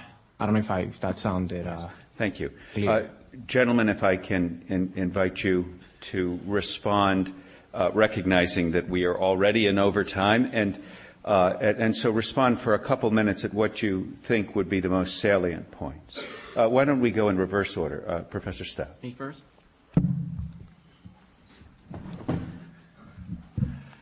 first, in response to uh, Mike Fraser's question, I, the, the part of it that I think is directed to me is just the ending of it. What sort of conversation can we have? Well, it, it seems to me that part of where the Rawlsian position goes wrong is in the requirement that reasoning about constitutional essentials and matters of basic justice in the public forum on, on Rawls' view must proceed from principles that no reasonable person could reasonably reject. And it seems to me if that's your starting point, you're going to place undue constraints on what can be said in public. The way we're going to make progress in finding out what, on what grounds our interlocutors as fellow citizens uh, rest their own moral and political conclusions is by encouraging them to express those grounds insofar as they consider this appropriate. The price of this is that what they say will then be subjected to criticism in public. You have to think about this. Do you, is this what you want? Okay? And what we assume then is that something like mutually immanent criticism will occur in public. That is to say, we will each, as Professor Finnis and I have already done in public today, display some of our premises and begin the process of testing one another's views as well as our own for coherence and for um, other important intellectual virtues. It is absolutely crucial for the conversation to proceed with virtues embodied as well as in mind. that is to say, for the various parts, this is why I said at the ending of my paper, I said, it's absolutely crucial for the relevant people to first reflect on the virtues of practical wisdom and civility and then speak as they please. Okay? Uh, that's a lot to ask for. Can we manage it? I think we often have in American history. I'm, I'm so happy that Abraham Lincoln, when he gave the second inaugural address, did not first read Rawls' theory of justice or political liberalism and thus consider himself constrained when talking on a matter that does in fact have relevance to constitutional issues and matters of basic justice. Uh, avoid revealing some of the premises, religious, theological premises that he and many other Americans shared and held his fellow Americans to a very high standard of compassion and justice on the basis of those premises. I delight in this. That's one great model of the conversation that ought to be possible. Um, on what evidentiary basis do I reach my conclusions? Uh, same as everybody else. Uh, everything that we know about in terms of human experience, trying to uh, also careful reflection on the requirements of practical reasoning and theoretical reasoning, um, all of that. Uh, I just, in the end, don't come up with what might be called a restrictive view of rationality. I borrow uh, the, I would borrow the term uh, permissive conception of rationality from the great Catholic philosopher of science, Bas van Fraassen, who is my good friend and a colleague on this faculty. Um, according to van Fraassen, uh, the best arguments within the theory of rational entitlement tend to lead toward a rather permissive view of what rational entitlement consists in, which means that it's possible for two people, only at most one of whom could be right, to be rationally entitled to their differing views on matters which are hard to discover the truth about. That's the alternative that's left out in the uh, set of alternatives that Professor Finnis gave us. Right? It's, it's possible for certain questions to be objectively difficult in such a way that it's hard for us to find the truth about them, even when they are of supreme importance to us.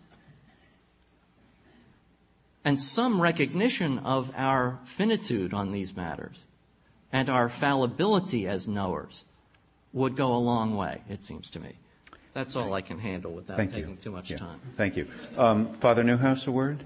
Well, uh, let me give my time to Professor Finnis, who I think has the more challenging task. Frank, uh, you, I'm going to keep my time. I, I want to make a, a few comments about uh, uh, this gentleman. You raised the question. You brought up the. Uh, uh, and now correct me if I'm wrong. Uh, as I understand it, if you were to offer this biblical argument in the public square, most people would not be persuaded by it. Is that? No, it, it's specifically because Yeah. the Jewish tradition says that the Talmud is itself a Yeah. separate act of revelation and has a status equivalent to that of the Bible. And yet, obviously, Catholics and Protestants don't accept that act of revelation. Yes. And that act of revelation leads me to a commitment to a woman's right to choose. How can we have a debate Yeah.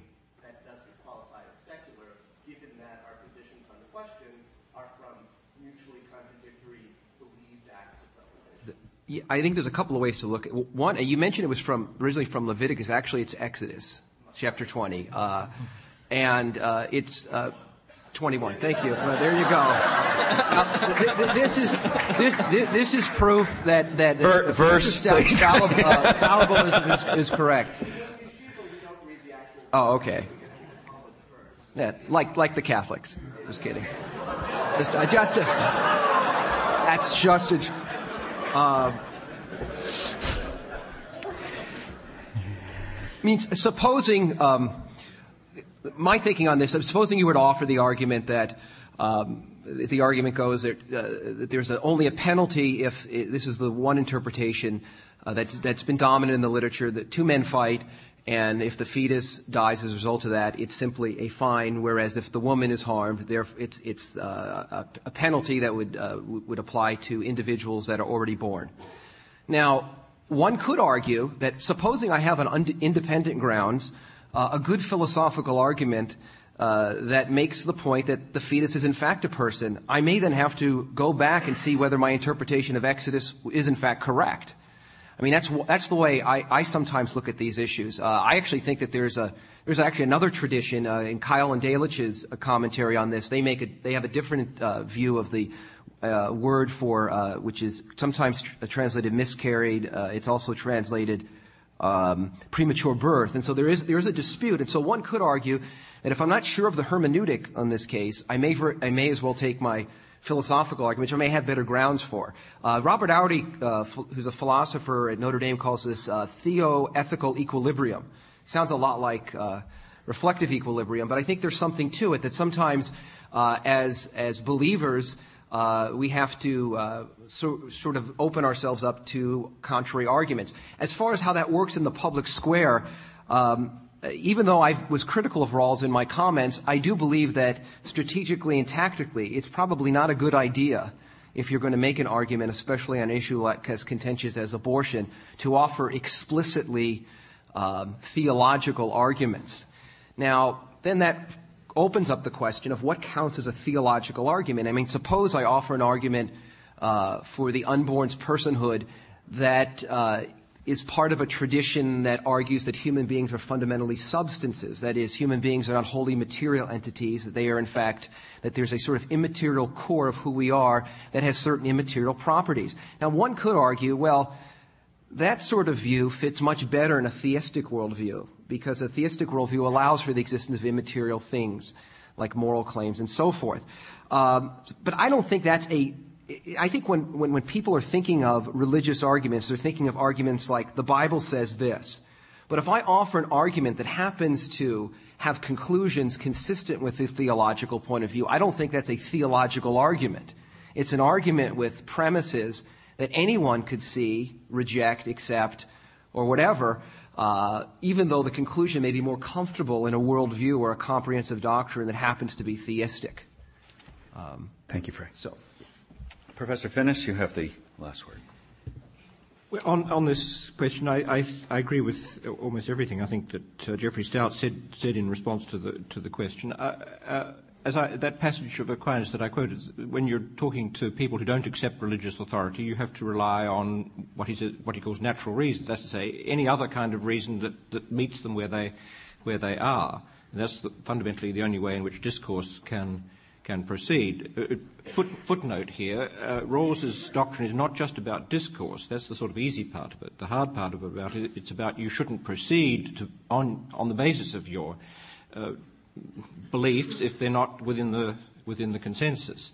So maybe yours might happen to be within the consensus, but that's just uh, good, your good luck. Mine aren't, and so I can't, uh, can't vote uh, my view on Rawls's view. That's what I think is really objectionable about Rawls's, Rawls's view. I think the problem of discourse is, as it were, secondary. Uh, what uh, Francis Beckwith just said about a kind, of, which meets up with what Jeffrey Stout said about a kind of immanent criticism of each other's views, uh, is, is I think right that c- confronted with a, a, claim that such and such is revealed in such and such a, a doctrine of revelation, one doesn't have to just radically challenge the view that this is revelation up front. One may never, get, and probably in the situation of discourse, one will never get to, to that uh, question, although logically it's fundamental.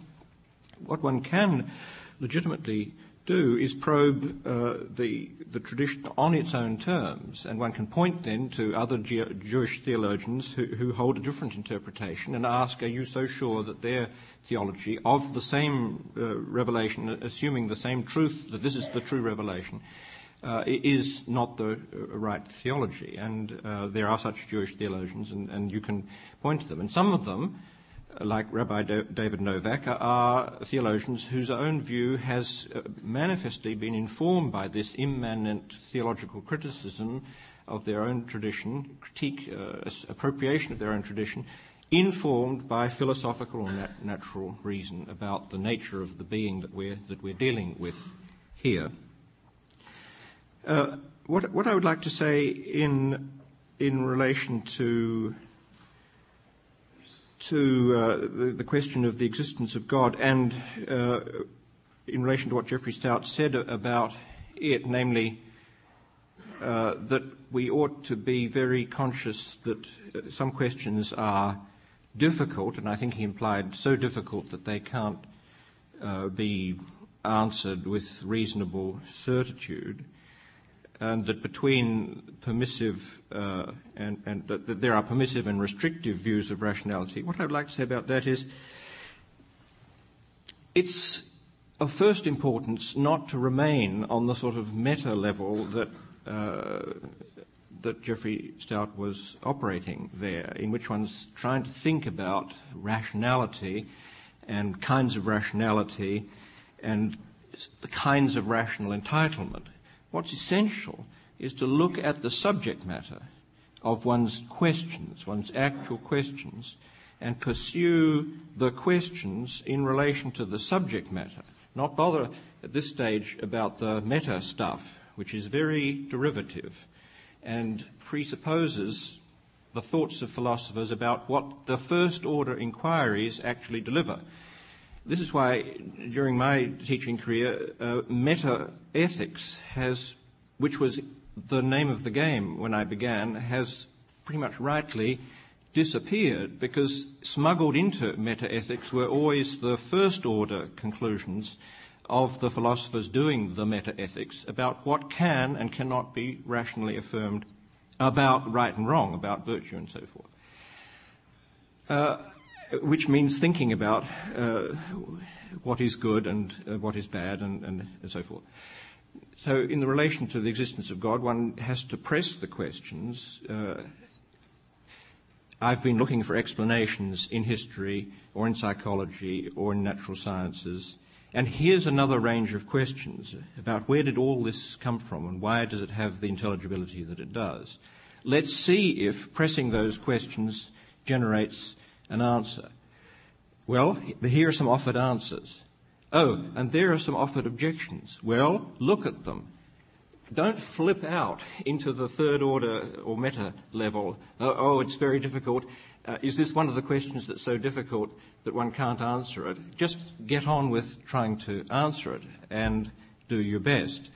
That's all one can offer. Uh, I think, uh, as I said, that really following the rationality norms, which are neither permissive nor restrictive, but urge you on. What, what's the rationality norm? One that says, for example, here's an example of one, questions that seem intelligible about matters that seem important to get an explanation of, usually, in my experience, have an answer unless it's clear for some reason that I can understand that an answer is not available. It's a rationality norm. It's neither permissive nor restrictive. It's urging you on. It's saying it, the reasonable thing to do is to pursue the questions. Experience is the basis of one's assent to rationality norms of that kind. And I think, uh, as I've, as I've uh, uh, uh, exposed myself by uh, professing that if you follow the rationality norm of seeking an explanation where it can be found in relation to the existence of everything, you can rightly affirm the existence of the transcendent, transcendent God. In relation to whether we should uh, characterize our society as secular or faith-based or something like that, don't bother. We don't need a name. Uh, my claim was only that uh, secularist claims to be the proper domain of law and public policy are rationally criticizable and uh, not to be accepted. That doesn't mean we have to label ourselves non-secular or secular. The, the category is, in, in, the last analysis, not of, of that fundamental interest. Fundamental interest is in the question, what sort of rights do people actually have? And do those rights, for example, include a right to religious freedom? Get on with the question of answering those substantive questions. Is it possible to answer them without affirming the existence of God? Well, I said several times, yes, it's possible, but it's insecure because the same rationality norms that lead you to, through the difficult, yes, work of doing ethics also urge you into the difficult, yes, uh, question of the explanation of everything. And if you make the judgment as I do, that there is uh, one set of answers and they are continuous to those questions, and the, that there is both ethical truth and human equality and existence of God, then having answered the question that way, you will understand as defective in reasonableness, defective, not irrational, uh, answers which claim to go some of the way and then say, but no further. Well, that's a perfect last word, I'm afraid. But insofar as one can be offered on this subject, uh, let me invite you back at 2 o'clock for a panel on economics and secularism. And please join me in thanking the panelists this afternoon.